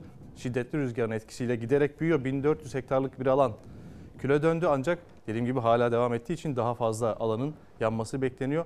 Ve çevrede 6 yerleşim yeri var yani köyler var. Oradaki 600 kişi de olası bir felakete karşı tahliye edilmişler. Spor salonlarına, okullara alınmışlar. Yangının daha da büyümesinden endişe ediliyor. Otoyolda kapanmış bu arada Ee, daha fazla insan zarar görmesin diye. Bu yangın hala söndürülebilmiş değil. O zaman Arnavutluğa gidelim. Arnavutluk Meclisi'nde muhalefetin protesto gösterisi vardı. İktidar Partisi bir yasayı geçirmek istiyor. Muhalefet milletvekilleri de o yasayı geçirtmemek için e, bir takım eylemler yapıyor. Önce gördük sandalyeleri meclis kürsüsünün hemen önüne e, yığmışlar. Oradaki iktidar vekiller, iktidar partisinin vekilleri geçemesin kürsüye diye. Ve ardından bir muhalefet milletvekili sis bombasıyla eylem yapıyor. Elinde bir sis bombası, işte mor renkte dumanlar saçan bir sis bombasıyla kürsüyü aslında biraz işgal ediyor. Ve meclis başkanı diyor ki bu utanç vericidir. Tabii tüm bu tartışmaların gölgesinde bu yeşil onaylama manasına geliyor. İktidar Partisi'nin sunduğu meclise gönderdiği o önerge kabul edilip yasalaşıyor. Bu arada iktidar, partileri, iktidar Partisi milletvekillerinin tepkisi üzerine o muhalefet milletvekilleri de görüntülerde var. Ve salondan kaçarak uzaklaşıyorlar. O zaman buradan Portekiz'e gidelim. Portekiz'de de dün bir facianın eşiğinden dönüldü. Faro Zürih seferini yapacak olan uçak tam böyle kalkış yapacağı sırada uçak sola doğru kaymaya başladı ve öğrendik ki o uçağın bir tekerleği patlamış. Yani içinde bulunan işte uçağın nasıl tehlike. savrulduğunu görüyoruz. İçinde bulunan 150-200'e yakın yolcu aslında bir facianın eşiğinden dönmüş. Neyse ki pilot durumu toparlamış, uçuş iptal edilmiş ve uçakta e, bakıma alınmış. O zaman düşen bir uçak var. Amerika Birleşik Devletleri'ne gidelim, Florida'ya gidelim. Küçük bir uçak. İşte bu adam, o da pilotu. Uçak gece saatlerinde bu uçak Florida'da bir e, göle düşüyor.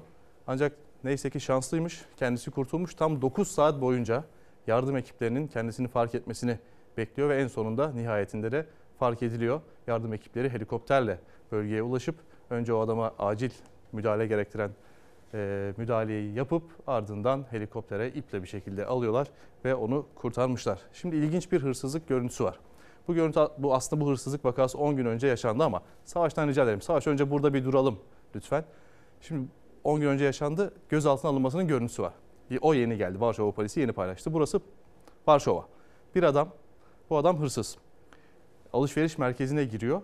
Hırsızlık yapacak ama mağazaların kapanmasını bekliyor. İşte bizde saat 10'da kapanır ya. O da kapanış saatini bekliyor ve cansız man- manken taklidi yapıyor. Yani çok başarılı değil aslında ama orada cansız manken gibi davranıyor. Dakikalarca öyle duruyor. Bu numarayı yiyenler var. Bu numarayı yemişler. Ve kapandıktan sonra mağaza mücevherleri çalıyor. Yetmiyor.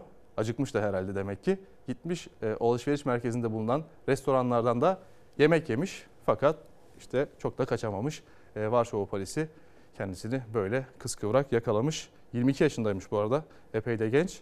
E, 10 yıla kadar hapis cezasıyla şimdi yargılanıyor. Varşova'dan gelen görüntüler.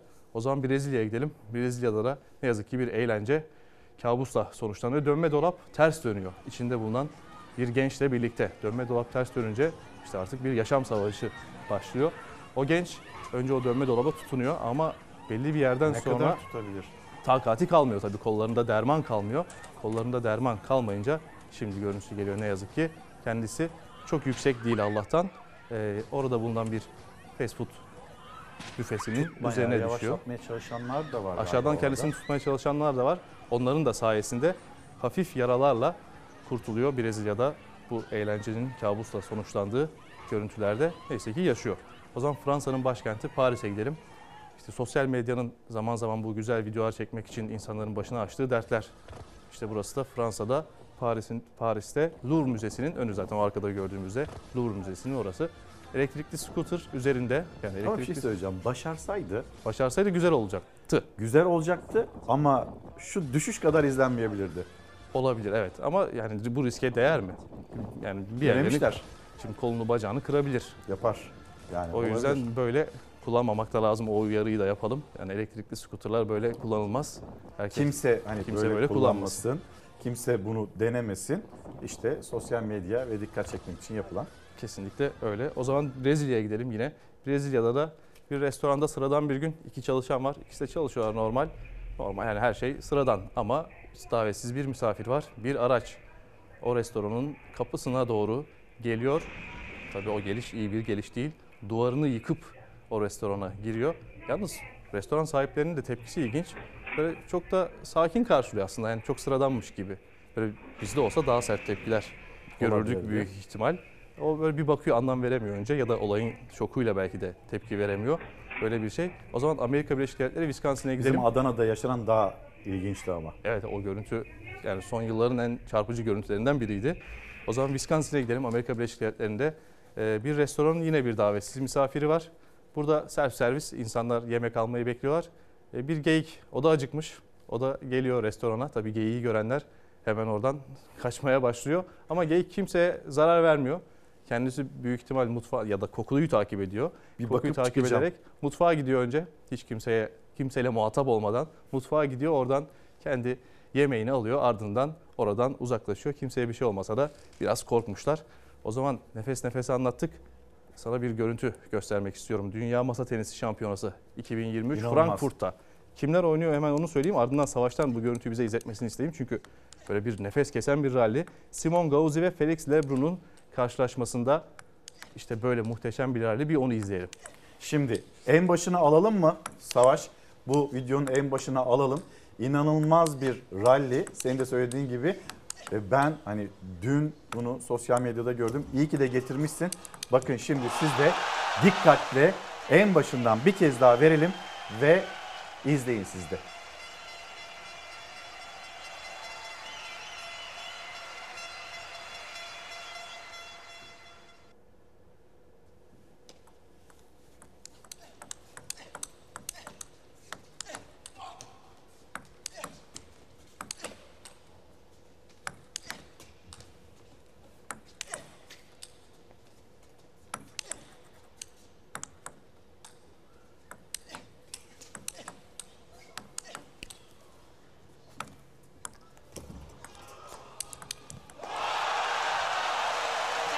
İşte o an.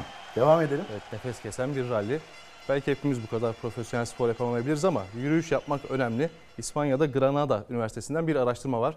Hep bildiğimiz bir 10 bin adım yani günde 10 bin adım atalım e, önerisi vardır ya. Granada Üniversitesi 12 uluslararası çalışmayı incelemiş. 10 bin adıma gerek yok demiş. Yani çok fark Kaç yok ama adım?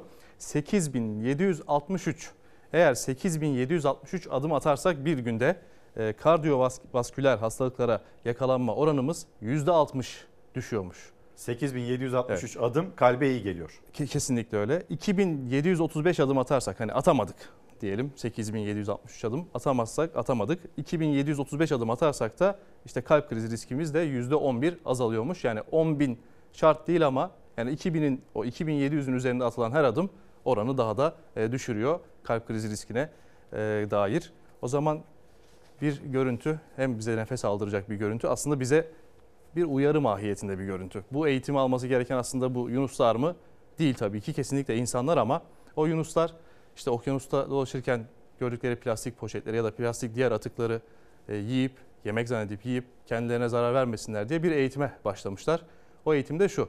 Yunuslara eğer plastik poşeti getirirseniz karşılığında işte küçük o balıklar onların normalde yemesi gereken e, besinleri veriyorlar ve onu öğretmişler. Plastik poşeti getirip böyle Avrupa'da vardır ya işte plastik şişeyi atıp karşılığında para alırsınız. Bu da ona benzer bir görüntü. Aslında burada tabii tekrar belirtmek lazım. İnsanların denizleri ve okyanusları Yunuslar öğrendi, lazım. insanlar öğrenemedi. Ne yazık ki.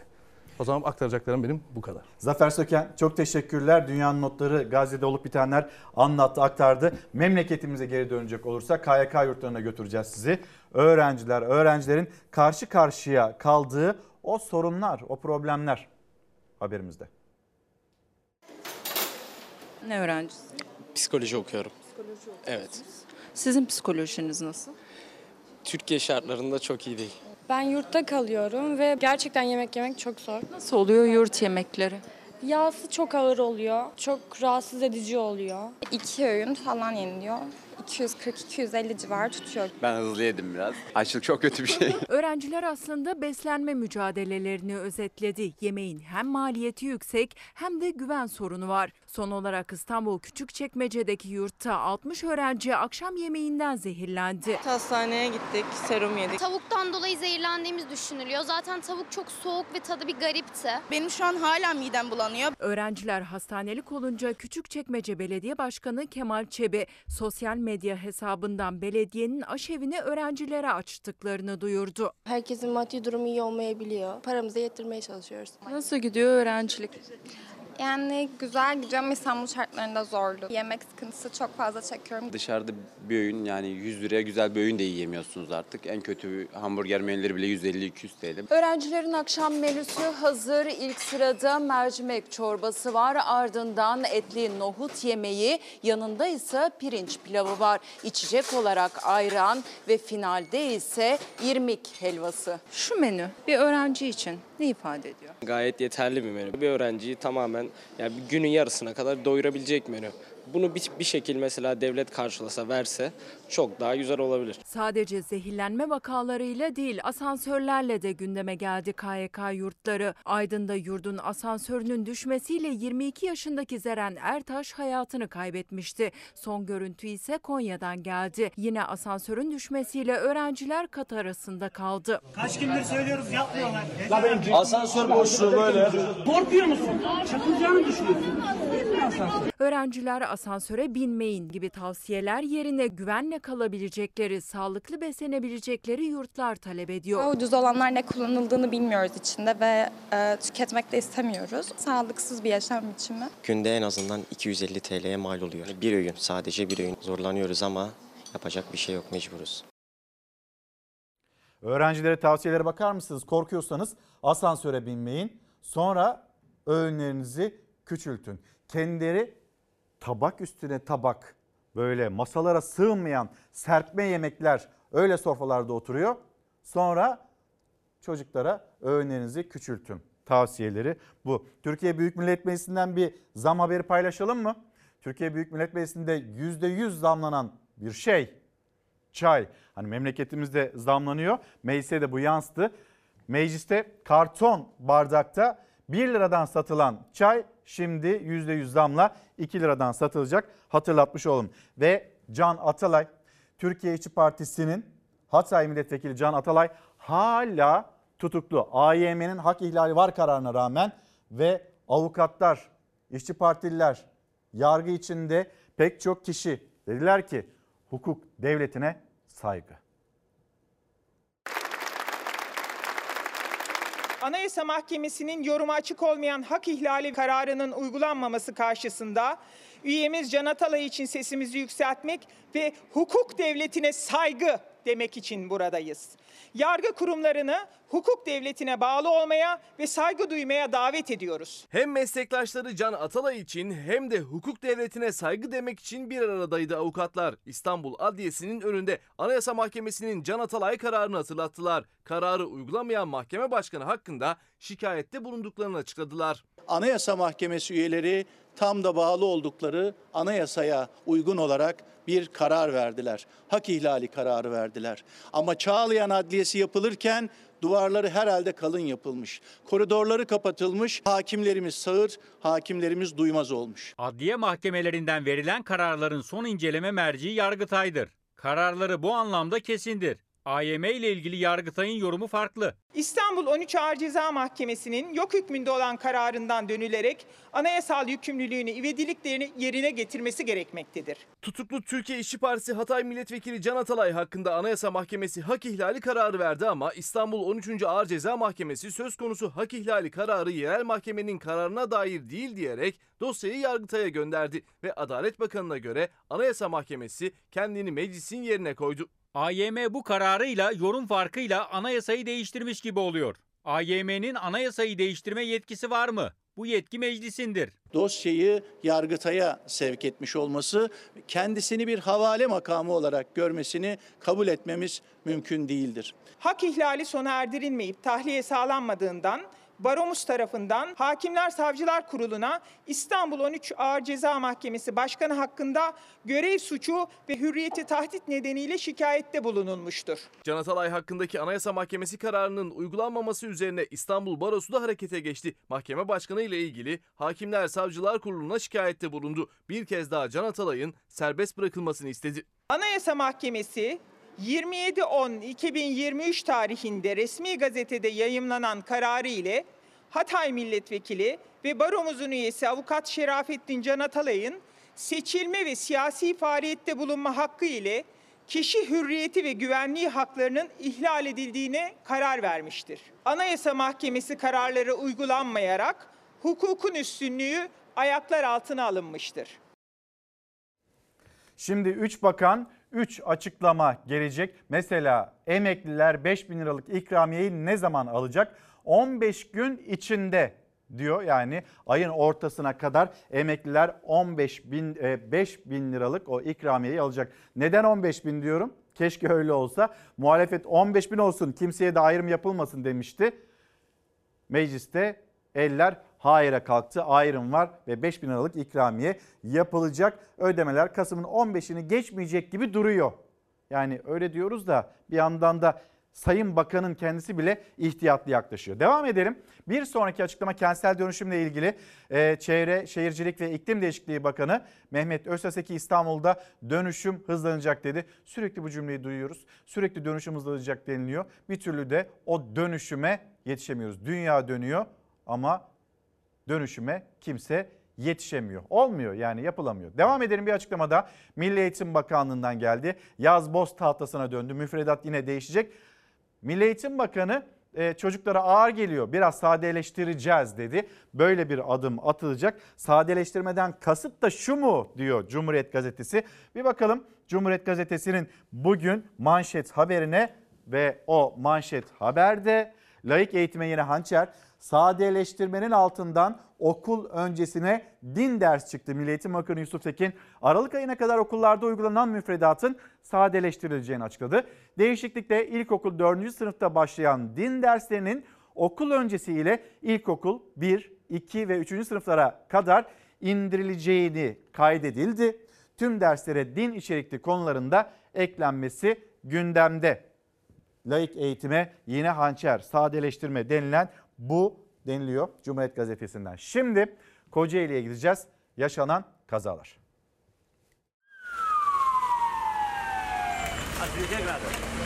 Sağanak yağış, kayganlaşan yollar, dikkatsizlik. Yaşanan iki ayrı kazada 12 kişi yaralandı. Kocaeli Tem Otoyolu'nda yaşanan zincirleme kazada 18 araç birbirine girdi. 4 kişi yaralandı. İstanbul istikametinde 7 kilometrelik araç kuyruğu oluştu. Akşam saatlerinde etkili olan sağanak yağış nedeniyle kayganlaşan yolda meydana gelen kazanın ardından İstanbul istikameti 2 saat trafiğe kapandı. Zincirleme kazada yaralılara ilk müdahale olay yerinde yapıldı. Derince ilçesinde ise ıslak yolda kontrolü kaybeden tır sürücüsü duraktan yolcu alan halk otobüsüne böyle çarptı. Çarpmanın etkisiyle otobüste bulunan 8 yolcu yaralandı. Hastaneye kaldırılan yaralıların hayati tehlikesi olmadığı öğrenildi. Efendim başlığımız altını çizerek söylüyorum. Tekrar hatırlatayım. 1 Ocak 2024'ten itibaren vergilere, harçlara gelecek olan zamları birazdan çalar saatte sıcağı sıcağına hesaplayacağız. Enflasyon verileri açıklanacak. Sonra biz de mesela pasaport harcı ne kadar olacak? Yurt dışından telefon aldınız, getirdiniz. O şu anda 20 bin liraya kaydoluyor. 1 Ocak 2024'ten sonra ne kadara kaydedilecek trafik cezaları o ne olacak? İşte hız sınırını %10 %30 arasında neyse o baremlerde aştınız. O zaman ceza katlanıp katlanıp nereye varacak? Devletin enflasyonunda öğreneceğiz. Yeniden değerleme oranı karşımıza çıkacak ve bir fikir verecek bize 2024 yılının pahalılığı ile ilgili. İstanbul'un yıllık enflasyonunu söyleyelim. %73. Peki memleketin yıllık enflasyonu onu az sonra öğreneceğiz. Memleketimizdeki gıda enflasyon verilerine de bakalım mı? Onu da söyleyelim. Gıda enflasyonunda Türkiye dünyada dördüncü sırada. Rakiplere bakalım rakiplere. Şampiyonlar Ligi gibi. gibi. Venezuela %318'lik yıllık gıda enflasyonuyla ilk sırada. Lübnan %239'luk oranla ikinci sırada yer aldı. Listede üçüncü sırada %150'lik gıda enflasyonuyla Arjantin gelirken resmi verilere yansıyan hali söyleyelim. %76'lık resmi oranla Türkiye'de dünyada gıda enflasyonunda dördüncü sırada. Şimdi bir veri daha ENAK açıkladığı e, Ekim ayı enflasyonu aylık enflasyon 5,09 yıllık enflasyona bakarsanız %126.18. ENAK'ın verileri de bu şekilde biz TÜİK'i bekliyoruz. Bir hesaplama yapacağız. Lütfen dikkatli takip edin. Pasaportu ocağa bırakırsanız ne olur? Belki araç muayene eğer takvimde tutuyorsa Aralık'ta yaptırırsanız kaç lira, Ocak'ta yaptırırsanız kaç lira bunun hesabı çalar saat daha sonra olacak. Şimdi bir taksici ve o taksicinin polise ilginç sistemi. Ondan sonra taksici yolcu almadı dediği zaman da bu sefer de sizi hemen tutuyorsunuz. Niye ceza? Ona da ceza yaz. Ben müşteriyi arıyorum. imza atar mısınız? Ben müşteri İmza atar mısınız? atmıyorum ben imzayı. Polisin kestiği cezaya bu sözlerle tepki gösterdi. Seyir halinde telefona konuşan taksici polise anlayışsızsınız diyerek isyan etti. Müşteri de yarın şikayet ettiği zaman şey yapmayın. İstanbul Emniyet Müdürlüğü Trafik Denetleme Şube Müdürlüğü ekipleri denetimlerini sıkılaştırdığı Kadıköy'de yine görevinin başındaydı. Bununla ilgili bir cezanız olacak. Olmasın. Maalesef. Vallahi Kamera şoför adamız yani. Taksi denetimlerinde belgeler, ruhsatlar kontrol edildi. Kural ihlali yapan, kemer takmayan, aracında seyir halinde telefona konuşan taksi şoförlerine ceza yağdı. O zaman ben kulaklığı taktığım zaman da benim dikkatim dağılıyor. Kulaklık da yasak. Zaman kullanamıyorsanız kullanmayın. E ne yapalım? Dikkatiniz ona Yola odaklanacaksınız. sistemle, sistemden de biz yolcu Yola- almadığımız zaman, yola cevap vermediğimiz zaman... Sen beyefendi mahkemeye gidersiniz. Ya ne mahkemesine gideceğim kardeşim? Şimdi tartışmayın buraya gerek yok. Ben, niye gördüm tartışmıyorum? telefonla konuştuğunu. Tamam ko- gelip bana konuşuyorum. Bana konuşuyorum. Konuşuyorsanız tamam. konuşuyorsan bunun bir bedeli olacak. Ne bedeli olacak? Yaz. Ben de Tamam, sana yazıyorum yaz diyorum. yazıyorum. Ne ricalara ne tepkileri ne de yükselttikleri seslere ödün verdi polis. Denetimlere devam etti. Kural neyse onu uyguluyoruz. Bu kural şimdi yani bu kurar mı? Evet kural bu. Tamam yazın ne yazıyorsanız. Var her şeyin bir şeyi var çare ama olsun. Şimdi Denizli Honaz'a gideceğiz. Aşağı Dağ Devren Mahallesi'ne yıllardır başlarına görüyor musunuz fotoğrafı? Yıllardır başlarına taş yağıyor.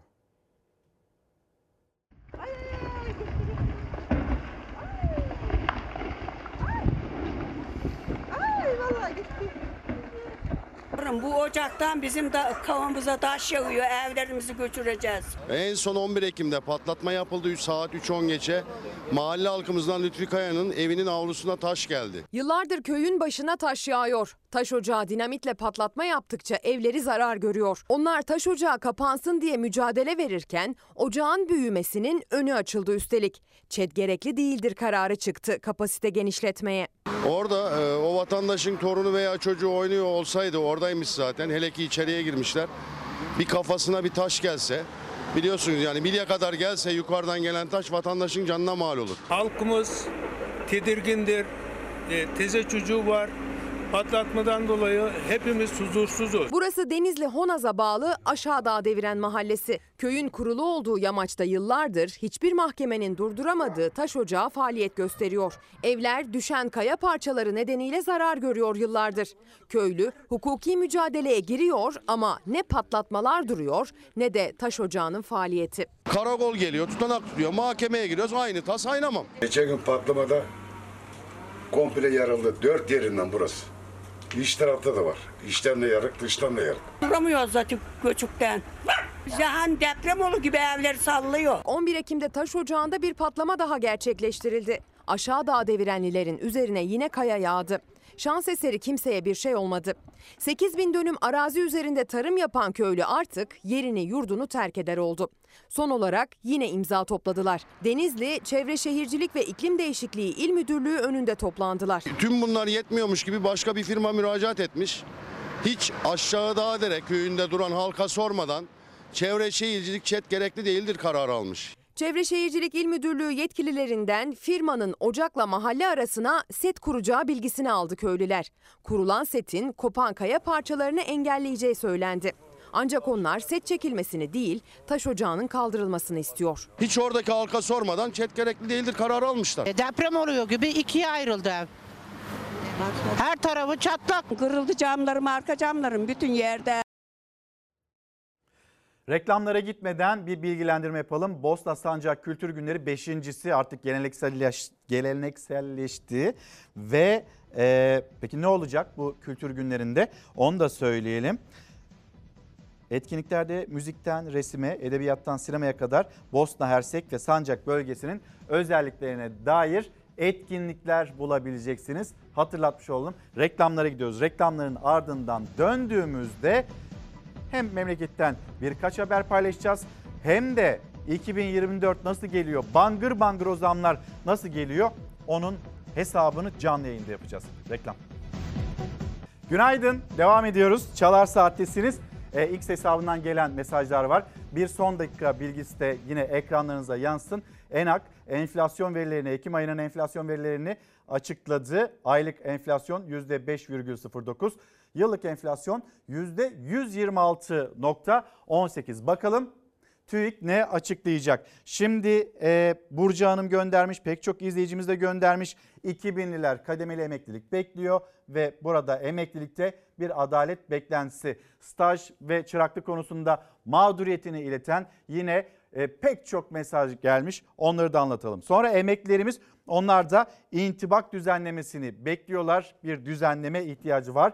E peki emekliler o 5 bin lirayı ne zaman alacaklar? İnşallah bir aksilik olmazsa ayın 15'ine kadar alacaklar dedi Çalışma Bakanı. Değerlendirmesi bu şekilde. Şimdi bir kişi vardı. Biz o kişinin kişiliği ile ilgili, zihniyle ilgili bir tanımlama yapamamıştık. Size bırakmıştık dün. Yine belki e, bir yanıt vermek istersiniz, bir değerlendirme yapmak istersiniz.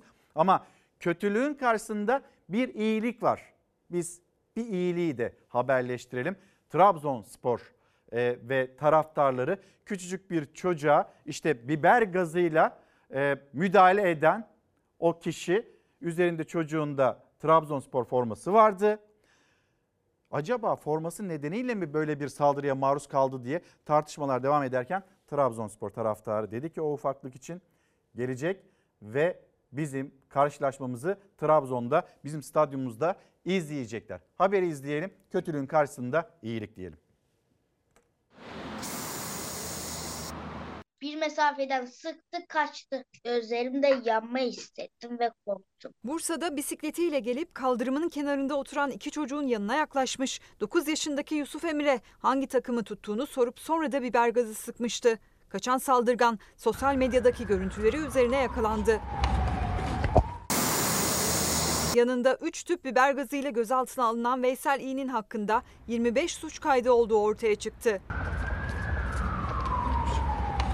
Saldırganın biber gazıyla daha önce de bu tarz saldırılarda bulunduğu, hakkında 5 ayrı şikayet dilekçesi olduğu belirlendi. Veysel İ, 6 biber gazlı saldırı suçundan tutuklandı. Yanımıza gelmiş diyor ki Vaysel Trabzonlu musun dedi. Ben de evet dedim. Bir mesafeden sıktı kaçtı. Konunun ilk andan itibaren takipçisi olan Trabzonspor Kulübü ise Yusuf Emir'i arayarak Konya Spor maçına davet etti.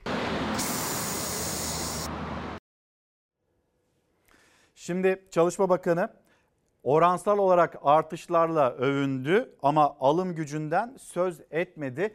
Emekliler için de öyle, çalışanlar için de öyle, asgari ücretliler için de öyle. Buraya bir bilgi daha ekleyelim mi Savaş? O da asgari ücret. Acaba beklenti nedir? Onu da paylaşmış olalım. Asgari ücret beklentisi şu anda bugünden görünen 17 bin lira. Bu seviyeye ulaşır mı, ulaşmaz mı? Üstüne çıkması gerekmez mi? Açlık yoksulluk rakamlarını e, paylaşıyoruz. Her hafta yeni bir rakam, yeni bir veriyi paylaşıyoruz. Çünkü hemen her gün e, zam geliyor. Alım gücünden söz edeceğiz. Çalışma Bakanı'nın değerlendirmesinden söz edeceğiz. Şimdi elimizde ne var?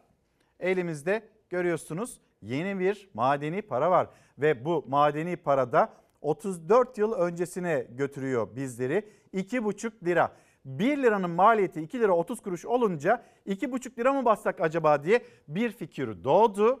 ve o fikir hayata geçecek mi geçmeyecek mi? Cumhurbaşkanı Erdoğan imzalarsa öyle olacak. Bir izleyicimiz yazmış. O 2,5 lirayı çok iyi hatırlıyorum. Zamanında 250 gram, 300 gram kıyma alınıyordu o parayla. Ama şimdi bu 2,5 lirayla acaba acaba ciklet bile alınabilir mi? İşte yeni bir madeni paradan söz ediyoruz. Az önce denedik. Bilenler oldu, bilemeyenler oldu. Bir kez daha yapalım. Yazı mı, tura mı? Haberi izleyelim, söyleyeyim.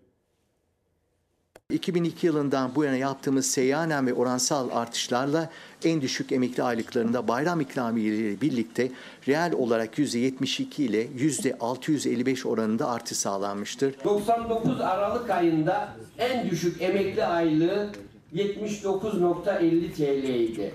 Bu para ile emekli olan o dönemde yaklaşık 10 çeyrek altın alabiliyordu. Bugün 7500 liraya 2 çeyrek altın ancak alabiliyor.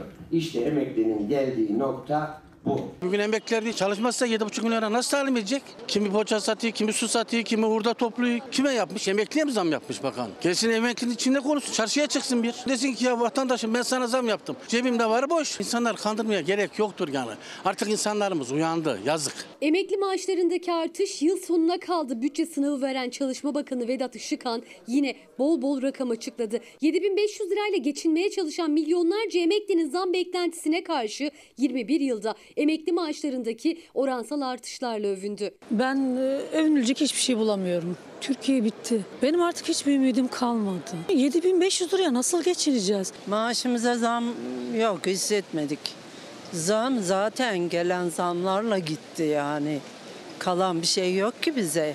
Bize eski aldığımız ücretin bir kısmını da verdik. Beklerimiz bunu dört gözüyle bekliyor. Piyasa belli. Bizlere yazık. Ben de yanısını alıyorum. Ben de kiracıyım. Binada temizlik yapıyorum. Elektrik, doğalgaz bana ait. Su ortak. Akşamları çöpün atıyorum. Yazık günahtır. En düşük emekli aylığı açlık sınırının yarısı kadar. Enflasyon karşısında gün be gün eriyen alım gücünün artması için yapılacak bir düzenlemeyi bekliyorlar. Ama Bakan Işıkhan tek bir cümle kurmadı emeklinin beklentisine dair. Sadece çalışmayan emeklilere verilecek olan 5 bin liralık ikramiyeden söz etti. Bir defaya mahsus ödediğiniz sadakaya değinelim. Emeklileri çalışan çalışmayan diye böldünüz, emekliyi cezalandırdınız. 7500 lira alana da 65 bin lira alana da aynı parayı ödediniz. Emeklinin gerçeği sürülmek. O verilen 5 bin lira da devede kolak olmaz öyle. Onu da herkes alamadı. Emeklilerimize Ramazan ve Kurban Bayramı ikramiyelerinin 2000 liraya yükselttik. Ben 20 senedir emekliyim. Aldığım 9900 lira geçinemiyoruz. Yeterli seviyede beslenemiyoruz. Gidip akşam eve gidip hanım ne pişirdiyse onu yiyoruz. Makarna mı var, bulgur mu var? Ne başka bir şey yok artık. İki senedir de dengeler bozuldu. Kışın da gelmesiyle emeklinin giderine bir de yakıt eklenecek. Enflasyonun da artmasıyla alım gücü daha da düşecek. Ama iktidar maaş zammı için Ocak ayı diyor. Şimdi açıyorum ve söylüyorum. Yine şuraya mı göstereyim? Tura diyenler kazandı. 2,5 liramız.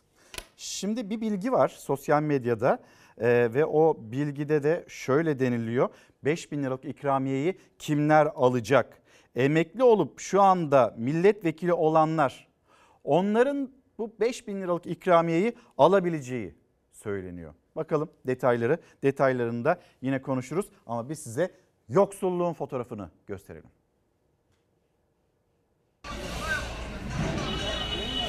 Fotoğraf göstermek istiyorum Sayın Bakan. Lütfen bu fotoğrafa iyi bakmanızı istiyorum.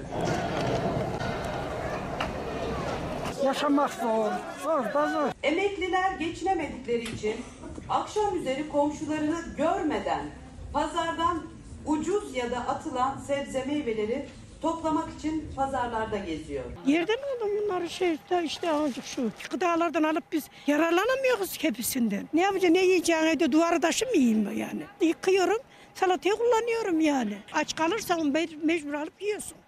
Ha, kuru fayda etmiyor. E, bazen arkadaşlar ne görürse diye insan sağa sola bakın fakat o- onu da şey yapma hiç görmez çelikten geliyorsun yani. Gerçekler bu böyle yavrum. Evet Gör abla Teyzeciğim bir dakika. Özellikle akşam geliyorum. Yok yok yok gitmiyor. Hani ucuzdan çürüyor çarığı götürüyoruz. Yarısını yiyoruz yarısı atılıyor. Şu zaman pazara gelinir de ne olur? Komşular görmesin diye karanlıkta geliyorum.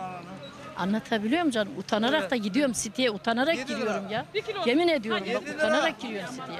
Karanlıkta bile geliyorum kimse görmesin diye utanarak giriyorum siteye diyor. Pahalı mı ucuz mu bazen söyleyin bak. Bu bir utanç tablosu Sayın Bakan. Her şey bir lira. Marul kabarcık 5 lira. Marul kabarcık 5 lira. Zararına veriyorlar artık. Biz de kapıyoruz almak için ne yapalım? Nerede ucuzluk varsa oraya koşuyoruz. Sağ olsun arkadaşlar yardımcı oluyor. Dar gelirli insanlara da. Söz verdi çekeceği de aşağı fiyatları niye çekmedi? 200 lira harcadım yine evde eksikler bitmiyor hiç. Ucuzlasın da biraz da öyle alayım param yetsin diye geliyorum. İflas eden ekonomi politikalarınızda emeklileri pazarda çürük sebze meyveleri toplamaya mahkum ederken bu mücbir sebepler kamu kurumlarındaki tasarrufta neden yok? Söylüyorlar şurayı alabilir miyim diyorum.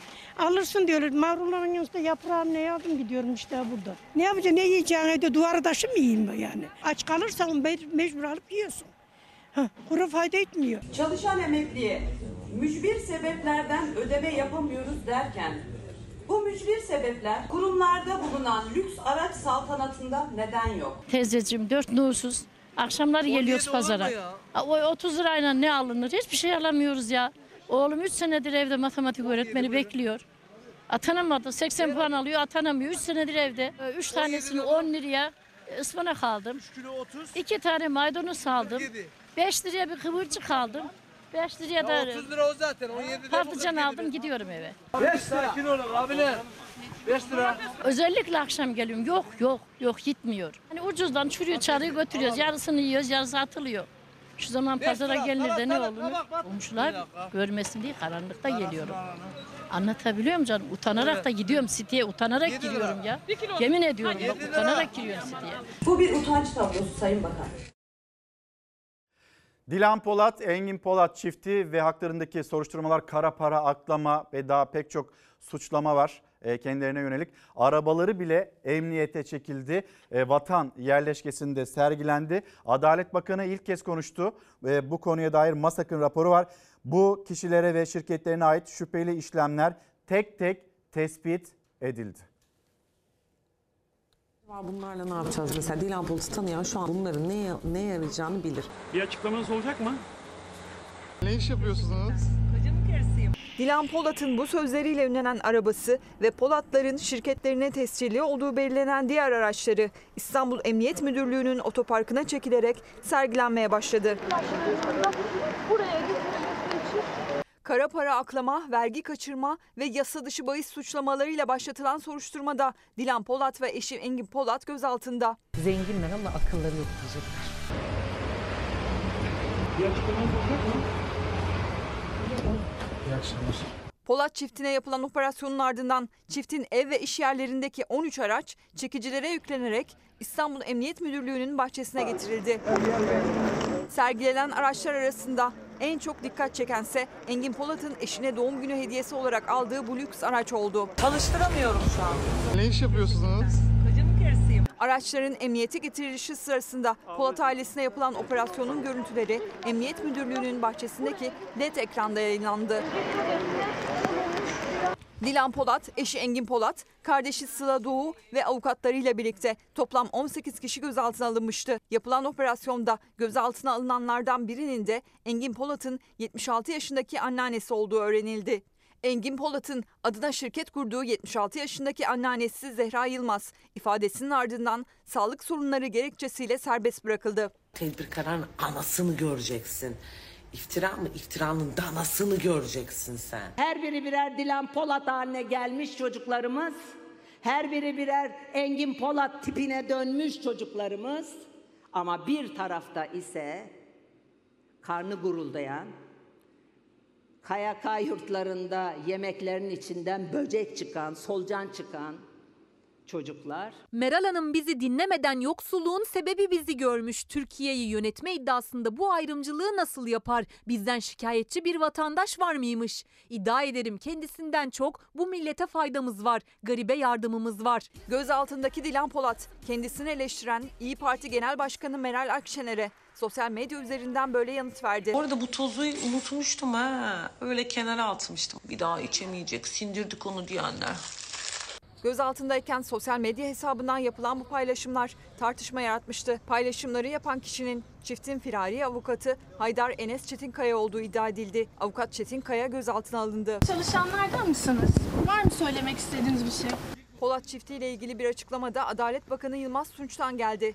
Bakan Tunç bu kişilerle ilgili masakın raporu var. Şirketlerine ait şüpheli işlemler tek tek tespit edildi diye konuştu.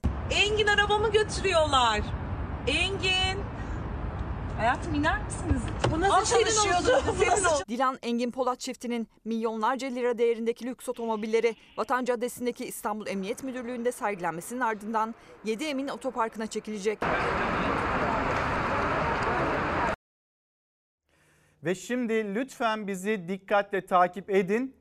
2024 yılında Ocak ayında hayatımıza girecek olan zamlar bunların değerlendirmesini yapacağız. Ankara'ya dönüyoruz. Ankara'da bizi vergi uzmanı Doktor Ozan Bingöl bekliyor. Ee, Ozan Hocam günaydın. Ee, duyabiliyor musunuz rahatça beni? Günaydın sevgili İlker. Ee, Ankara stüdyodan selamlar, iyi yayınlar. Teşekkürler. Şimdi e, Ozan Hocam biz aslında birazdan sadece enflasyon verilerini öğrenmeyeceğiz. A- aynı zamanda devletin de enflasyonunu öğreneceğiz. Devletin enflasyonu acaba karşımıza ne çıkacak, neyi etkileyecek, neye ne kadar zam gelecek? Siz bir hatırlatmasını yapın. Çünkü burada önemli uyarılar da var sizin cümlelerinizde. Dinliyoruz sizi. Ee, şimdi tabii birazdan e, saat 10'da e, e, enflasyon verileri açıklanacak sevgili İlker. Bu verilerle birlikte aslında yurt içi üretici fiyat endeksi de belirlenmiş olacak. Pardon. Seste bir sorun var herhalde. Ee, şimdi pardon. Ha, duyabiliyor musun Ses beni şimdi? karıştı. Çok özür diliyorum. Tamam, Şimdi, şimdi- yurt içi üretici fiyat endeksi ile ilgili hemen şunu söyleyelim. Bu yurt içi üretici fiyat endeksi bir önceki yılın Ekim ayıyla şimdiki yani bir sonraki yılın Ekim ayı arasındaki 12 ayın ortalamasıyla ne parametresini verecek bize hangi veriyi verecek işte birazdan aslında konuşacağımız olan konu konuşacağımız e, konu olan e, yeniden değerleme oranını verecek. Bu da yeniden değerleme oranı da birazdan belirlenecek olan yeniden değerleme oranı da sevgili İlker 2024 yılında vergilerde, harçlarda, cezalarda yapılacak artış için temel bir parametre. Tabii bu temel parametrenin bazı kanunlarda ayrı ayrı bazı kanunlarda oran bazı kanunlarda tutar olmak kaydıyla bu ortaya çıkacak parametre üzerinden Cumhurbaşkanı'nın 31 Aralık'a kadar yetkisi var. Ancak yetkisinin olmadığı durumlar da var. Örneğin birazdan e, belirlenecek olan yeniden değerleme oranıyla birlikte e, biz aslında trafik cezalarının 1 Ocak 2024 yılında ne kadar olacağını öğrenmiş olacağız. Bir, trafik cezaları. Pasaport harçlarına bakacağız ne kadar olacağını. Ee, yurt dışından gelen cep telefonlarında aslında e, işte en son bir Temmuz'da düzenleme olmuştu hatırlarsan. A- 6090 6900 liradan 20 bin liraya çıkarılmıştı. Şimdi o 20 bin liralık tutar ne olacak? Onların hepsini birazdan göreceğiz. E tabi şunu da eklemek istiyorum müsaadenle. E, enflasyon diyoruz. Birazdan e, TÜİK'in enflasyon verileri de açıklanacak. E biz tabii 2024 yılına e, 2024 yılında aslında e, karşımıza çıkacak yeniden değerleme oranıyla birlikte artışları göreceğiz. Vergi, harç ve cezalarda ama zaten orta vadeli programa baktığımızda e, yaklaşık 2024 yılında hedeflenen, toplanması hedeflenen vergi tutarı 8 trilyon liranın üzerinde. Yani dönüp baktığımızda şimdi enflasyon verisini de karşımıza koyduğumuzda enflasyon da başta ücretler olmak üzere halkın büyük bir kesimini yoksullaştıran, gelir dağılımını bozan, temsilsiz, adaletsiz, gizli bir vergidir sevgili İlker. Şimdi biz saatler 9.59'u gösteriyor. Artık saniyeler kaldı ve e, TÜİK'in de enflasyon verilerini öğreneceğiz. E, hocam sizin önünüzde açık verileri görüyorsunuz. Bir tabloda hazırladınız. Sıcağı sıcağına tekrar hatırlatayım. Pasaport harcı ne kadar olacak? Belki uyarmak da gerekiyor. Hani Ocak ayında değil de belki Aralık ayında pasaport almak daha karlı olacaktır almayı düşünenler için. Ne dersiniz hocam? Tabii tabii sevgili İlker yani aracını muayene götürecekler için uyarılarımız olacak. Pasaport alacaklar için, yurt dışından şahsi kullanım için cep telefonu getirecekler için Bazı uyarılarda bulunacağız birazdan. Ama benim tahminim daha açıklanmadan hemen söyleyeyim. Ee, yeniden değerleme oranının yaklaşık %58.60, %58.70'ler civarında olmasını bekliyoruz. Şimdi birazdan açıklandığında biz de hep birlikte göreceğiz ama yaklaşık olarak işte %58.60, %58.70 civarında bir e, yeniden değerleme oranı bekliyoruz aslında. E, hep birlikte göreceğiz. E, bunların yansımasını da hemen bir tablo olarak yansıtacağız. Ve Ozan e, Hocam asıl önemli olan diğer konuda e, %61.36 yıllık enflasyon TÜİK'in verilerine göre aylık enflasyonda %3,43 olarak açıklandı. Ben burada ENAK'ı hatırlatayım. Siz o arada hesabı yapın. Pasaport harcı ne kadar olacak? Trafik cezaları nerelere varacak? Yurt dışından getirilen telefon harcı ne kadar olacak? Bir de gelir vergisi hesabı yapalım. Yıllık enflasyon TÜİK'in verilerine göre %61,36. E, aylık enflasyonda gelsin ekranlara o da %3,43. ENAK ne söylemişti? ENAK'ın verileri Ekim ayı e, enflasyonu %5,09. Yıllık enflasyonla ENAK'ın yıllık enflasyonu ile TÜİK'in açıkladığı yıllık enflasyon arasında dağlar kadar fark var. İki kat fark var. Hatta daha fazlası ENAK %126.18 derken TÜİK %61,36 olarak hesaplıyor ve bilgiyi de bu şekilde paylaşıyor. Şimdi yeniden Ankara'ya dönecek olursak Ozan Bingöl hesabı yaptı öyle zannediyorum. Pasaport harcı, trafik cezaları, yurt dışından getirilen Evet. telefon harçları hazır mı hocam hesap?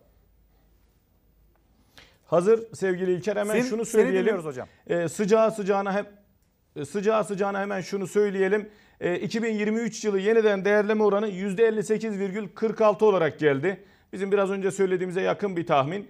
%58,46 bu ne demek? 2023 yılı yeniden değerleme oranı %58,46 yani 2024 yılında vergi, harç ve cezalardaki artışlarda uygulanacak temel parametre olan yeniden değerleme oranı 2023 yılı için %58,46. Şimdi hemen tabloyu e, yerine koydum. E, Belki tablo birazdan elinize e, ulaşacaktır. Ama ben o arada dilerseniz yavaş yavaş söylemek istiyorum. Lütfen. Pasaport harcından başlamak pasaport harcından başlamak istiyorum. 3 yıl üzeri pasaport harcı sevgili İlker şu an için 4900 e, 4943 lira 25 kuruştu. Önümüzdeki yıl 7833 lira 07 kuruş olacak. Bir saniye hocam bunu bir kez daha e, söyleyelim. Bugün bu 3 yıl ve üzeri yıl pasaport üzeri bir pa- harcı şu anda 4943 lira. Evet. Ne kadar olacak? Evet. 7833 lira olacak. Yani e, yurttaşlarımızı, vatandaşlarımızı da uyaralım. Ocak ayına beklemeden eğer bir pasaport ihtiyaçları varsa yıl sonuna kadar bu pasaportlarını bir an evvel alsınlar. E, Değerleme oranı açıklandı çünkü. Bunun yanında e, kırmızı ışıkta geçmenin cezası. Bu cezalarda birazdan örneğini vereceğimiz cezalarda sevgili İlker şeyler yok. Cumhurbaşkanının herhangi bir yetkisi yok. Neyse o 1 Ocak 2024 yılında uygulanacak. Yani 951 lira olan 951 lira olan kırmızı ışıkta geçmenin cezası 1 Ocak 2024 itibariyle 1506 lira olacaktır. 1506 lira olacaktır. Hatalı park etmenin cezası 436 liradan e, 690 liraya çıkacaktır. 436 liradan 690 liraya çıkacaktır. Hız sınırını aşmak yani en düşük radar cezası hız sınırı sevgili İlker bugün 951 lira. Önümüzdeki yıl o da 1506 lira e, e, civarında olacaktır. Bunu da söyleyelim. Bunun dışında araç muayeneleriyle ilgili e, bir otomobil, e, minibüs, e, kamyonette 1149 lira 60 kuruş olan bugün araç muayene ücretleri de önümüzdeki yıl 1821 lira olacaktır. E, 1149 buradan şu 60 hatırlatmayı da yapalım. 1821 lira 66 kuruşa yükselecek. Ve buradaki oranda da Cumhurbaşkanı'nın yetkisi azaltma yükseltme yetkisi yok diyorsunuz değil mi hocam? Şöyle araç muayenelerinde, araç muayene ücretlerinde sevgili İlker, Cumhurbaşkanı'nın 5 yılda bir %20 kadar bir yetkisi var. Ama bugüne kadar kullanıldığında pek de görmedik. Onu söyleyelim. O yüzden araç muayene ücretlerinde önümüzdeki yıl 1821 lira gibi bir rakam e, muhtemeldir. E, yani eğer aracınızın muayenesi Ocak ayının örnek veriyorum ilk günlerinde dolacaksa hiç Ocak ayını beklemeden Aralık ayında yurttaşlar yaptırırsa e, tabii ki bu e, artıştan etkilenmemiş olacaklar. Bu uyarıyı da yapalım dilersen. E, Arada seninle 700 birlikte. liralık fark var neticede. Bir de yine Tabii. Şimdi bir diğer önemli konu sevgili İlker, yolcu beraberinde yurt dışından getirilen şahsi cep telefonlarında harç tutarı 6900 liradan Temmuz ayında 20 bin liraya çıkmıştı. Şimdi bu harç tutarı 20 bin liralık harç tutarı 1 Ocak 2024 itibariyle 31.692 lira olacaktır. 21 20 bin lira olan bugün yurt dışından cep telefonu için e, ödediğimiz harç tutarı önümüzdeki yıl 31.692 lira olacaktır. Bunu da e, tabii uyarısını şöyle yapabiliriz. Eğer böyle bir düşüncesi olan e, vatandaşımız varsa yıl sonunu beklemeden 31 Aralık tarihine kadar e, yurt dışından bu cep telefonu getirip e-mail kayıt ücreti dediğimiz bu harç tutarını ödeyerek e, 20 bin liradan e, yıl sonuna kadar faydalanabilirler. Ama bu vergi harç cezalardaki parametre bugün itibariyle açıklandı ve en önemli konu olan milyonlarca çalışanın e, ilgilendiren e, en önemli konulardan bir tanesi de gelir vergisi dilimleri. E, hemen onunla ilgili de şunu söylemek istiyorum e, sevgili İlker. Gelir vergisi dilimleriyle ilgili. Şimdi evet gelir vergisi dilimlerinde e, mevzuatta %5'lik küsuratlar dikkate alınmaz gibi bir ifade vardır. E, gelir vergisi dilimleri hesaplanırken. Bu yıl için gelir vergisi tarifesinin ilk dilimi olan 70 bin lira bu mevzuattaki bu hükmü dikkate alarak hesapladığımızda 2024 yılında 110 bin lira olacaktır.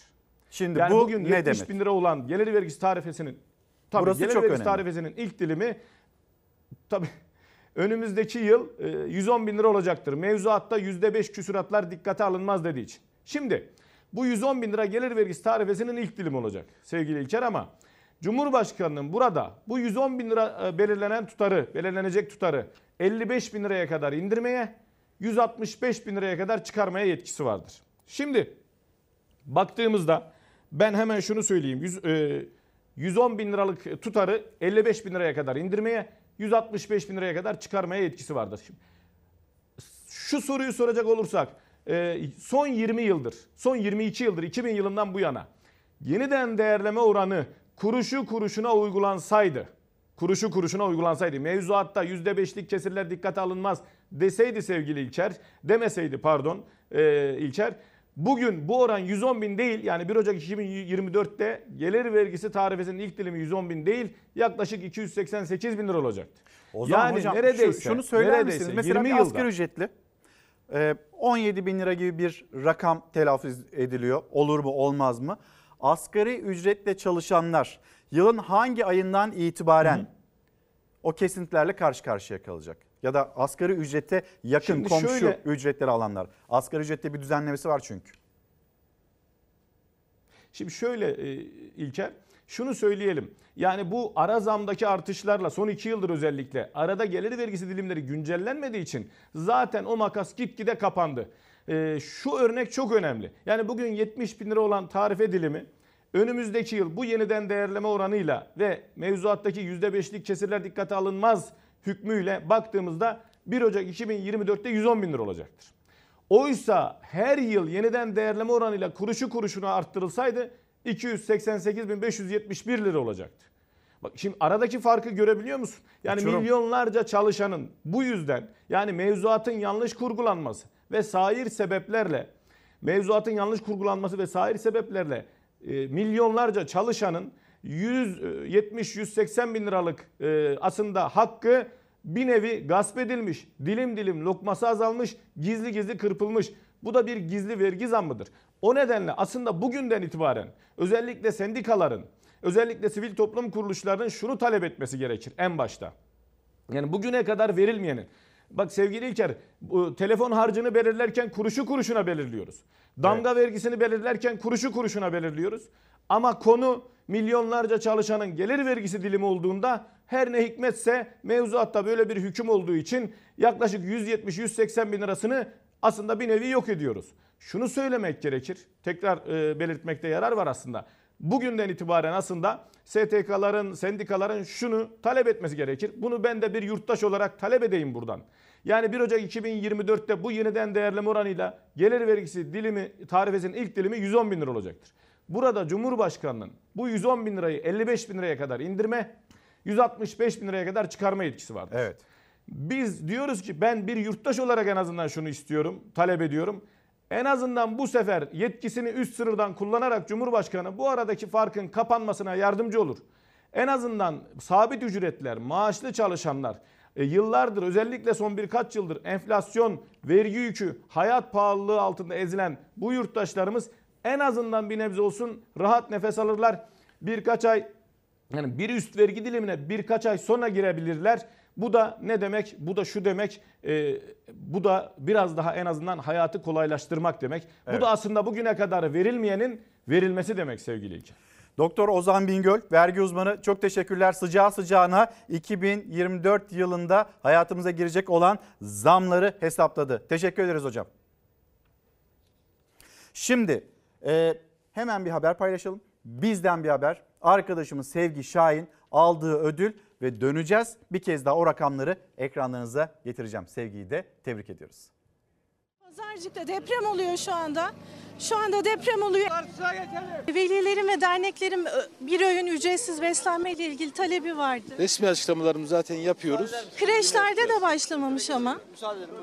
Haberlerin arka yüzünü anlamak, izleyicilere olayların derinliğini aktarmak ve toplumun sesi olmak adına büyük bir çaba harcayan, özveriyle yaptığı işlerle başarıdan başarıya koşan Sevgi Şahin yılın en iyi televizyon muhabiri seçilmiştir.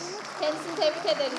Pazarcığın dağ köylerine gidiyoruz iki gündür kameraman Ömür Dikme ile birlikte. Meslek büyüklerimizi burada görmek, hocalarımızı burada görmek beni çok gururlandırdı. Cumhuriyetimizin 100. yılını kutluyorum ve Mustafa Kemal Atatürk'e minnet ve saygı duygularımla kendisini anıyorum. İşçi, kadın, yaşam alanları başta olmak üzere başarılı haberleriyle dikkat çeken 6 Şubat Kahramanmaraş depreminde gösterdiği özverili habercilikle deprem bölgesinden gelişmeleri an be an aktararak depremzedelerin sesi olan Fox Haber muhabiri Sevgi Şahin, İstanbul Aydın Üniversitesi tarafından düzenlenen 16. İletişim Ödülleri töreninde yılın muhabiri seçildi.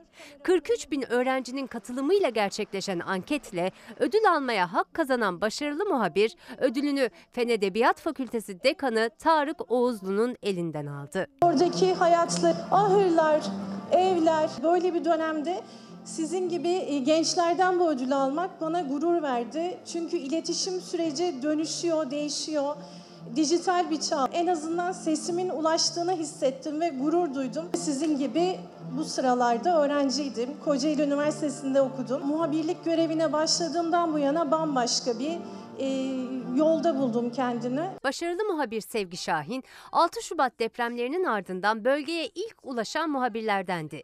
Özverili çalışmalarıyla depremzedelerin sesini tüm Türkiye'ye duyurmasıyla dikkat çekti. Yaşıyor mu çocuk? Yaşıyor, yaşıyor, yaşıyor. Şu anda Adıyaman'da küçük bir çocuk dört katlı apartmanın enkazından çıktı. Gittiğimizde o enkazları henüz hiçbir şey yapılmamış insanları gördüğümüzde ve mesleğimi yapmak zorunda olduğumu hissettiğimde gerçekten duygularımı anlatabilmek çok zor e, şimdi. Başarılı muhabir ödül töreninde Türkiye'deki gazetecilik koşullarından da bahsetti. Cezaevindeki gazetecileri andı. tarafsızlık anlamında e, bir baskı var biliyorsunuz ki e, cezaevinde gazeteciler var henüz daha dün bir haber aldık E, bu yüzden mesleğimi tarafsızca objektif bir şekilde halkın sesini sizlere ulaştırabiliyorsam haber kanalımız Fox TV'nin ve genel yayın yönetmenimiz Doğan Şentürk'ün haber merkezimizin haber müdürlerimizin emeği çok büyük. Onların adına gençlere çok teşekkür ediyorum. Şimdi bir kez daha söyleyelim. Pasaport harcı 3 yıldan fazla süreli olanlar 4943 liradan 7833 lira çıkacak Ocak ayında. Kırmızı ışıkta geçme 951 lira şu anda 1506 lira 95 kuruş olacak. Hız sınırını, sınırını %10 ile %30 arasında aşmak yine 951 liradan 1506 liraya yükselecek. Hatalı park etmenin cezası 690 lira 89 kuruş olacak. Peki e, yolcu beraberinde getirilen telefonlar bunun kaydı harcı 20 bin liradan 31 bin 692 liraya yükselecek. Muayene ücreti ise otomobil, minibüs, kamyonet 1149 lira 60 kuruştan 1821 lira 66 kuruşa yükselecek. Ocak ayı itibariyle yeni bilgiler bu şekilde. Bir mola döneceğiz. Efendim günaydın bir kez daha altını çizerek söylediğimiz, konuştuğumuz pek çok konu vardı. Bugünü noktalıyoruz. Şimdi yarın CHP'de kurultay heyecanı yaşanıyor. Genel başkanlık yarışı var. Ezgi Gözeger'le Çalar Saat hafta sonuna biz de Ankara'dan bağlanacağız. Oranın nabzını tutacağız. Ekranlarınıza getireceğiz. Bunun hatırlatmasını yapayım. Pazartesi gününde hafta başında da yine saatler 7.45'i gösterdiğinde burada olacağız. Türkiye'nin dünyanın gündemiyle hem güzel bir gün olsun hem güzel bir hafta sonu olsun. Yarın ve hafta başında görüşmek dileğiyle. Hoşçakalın.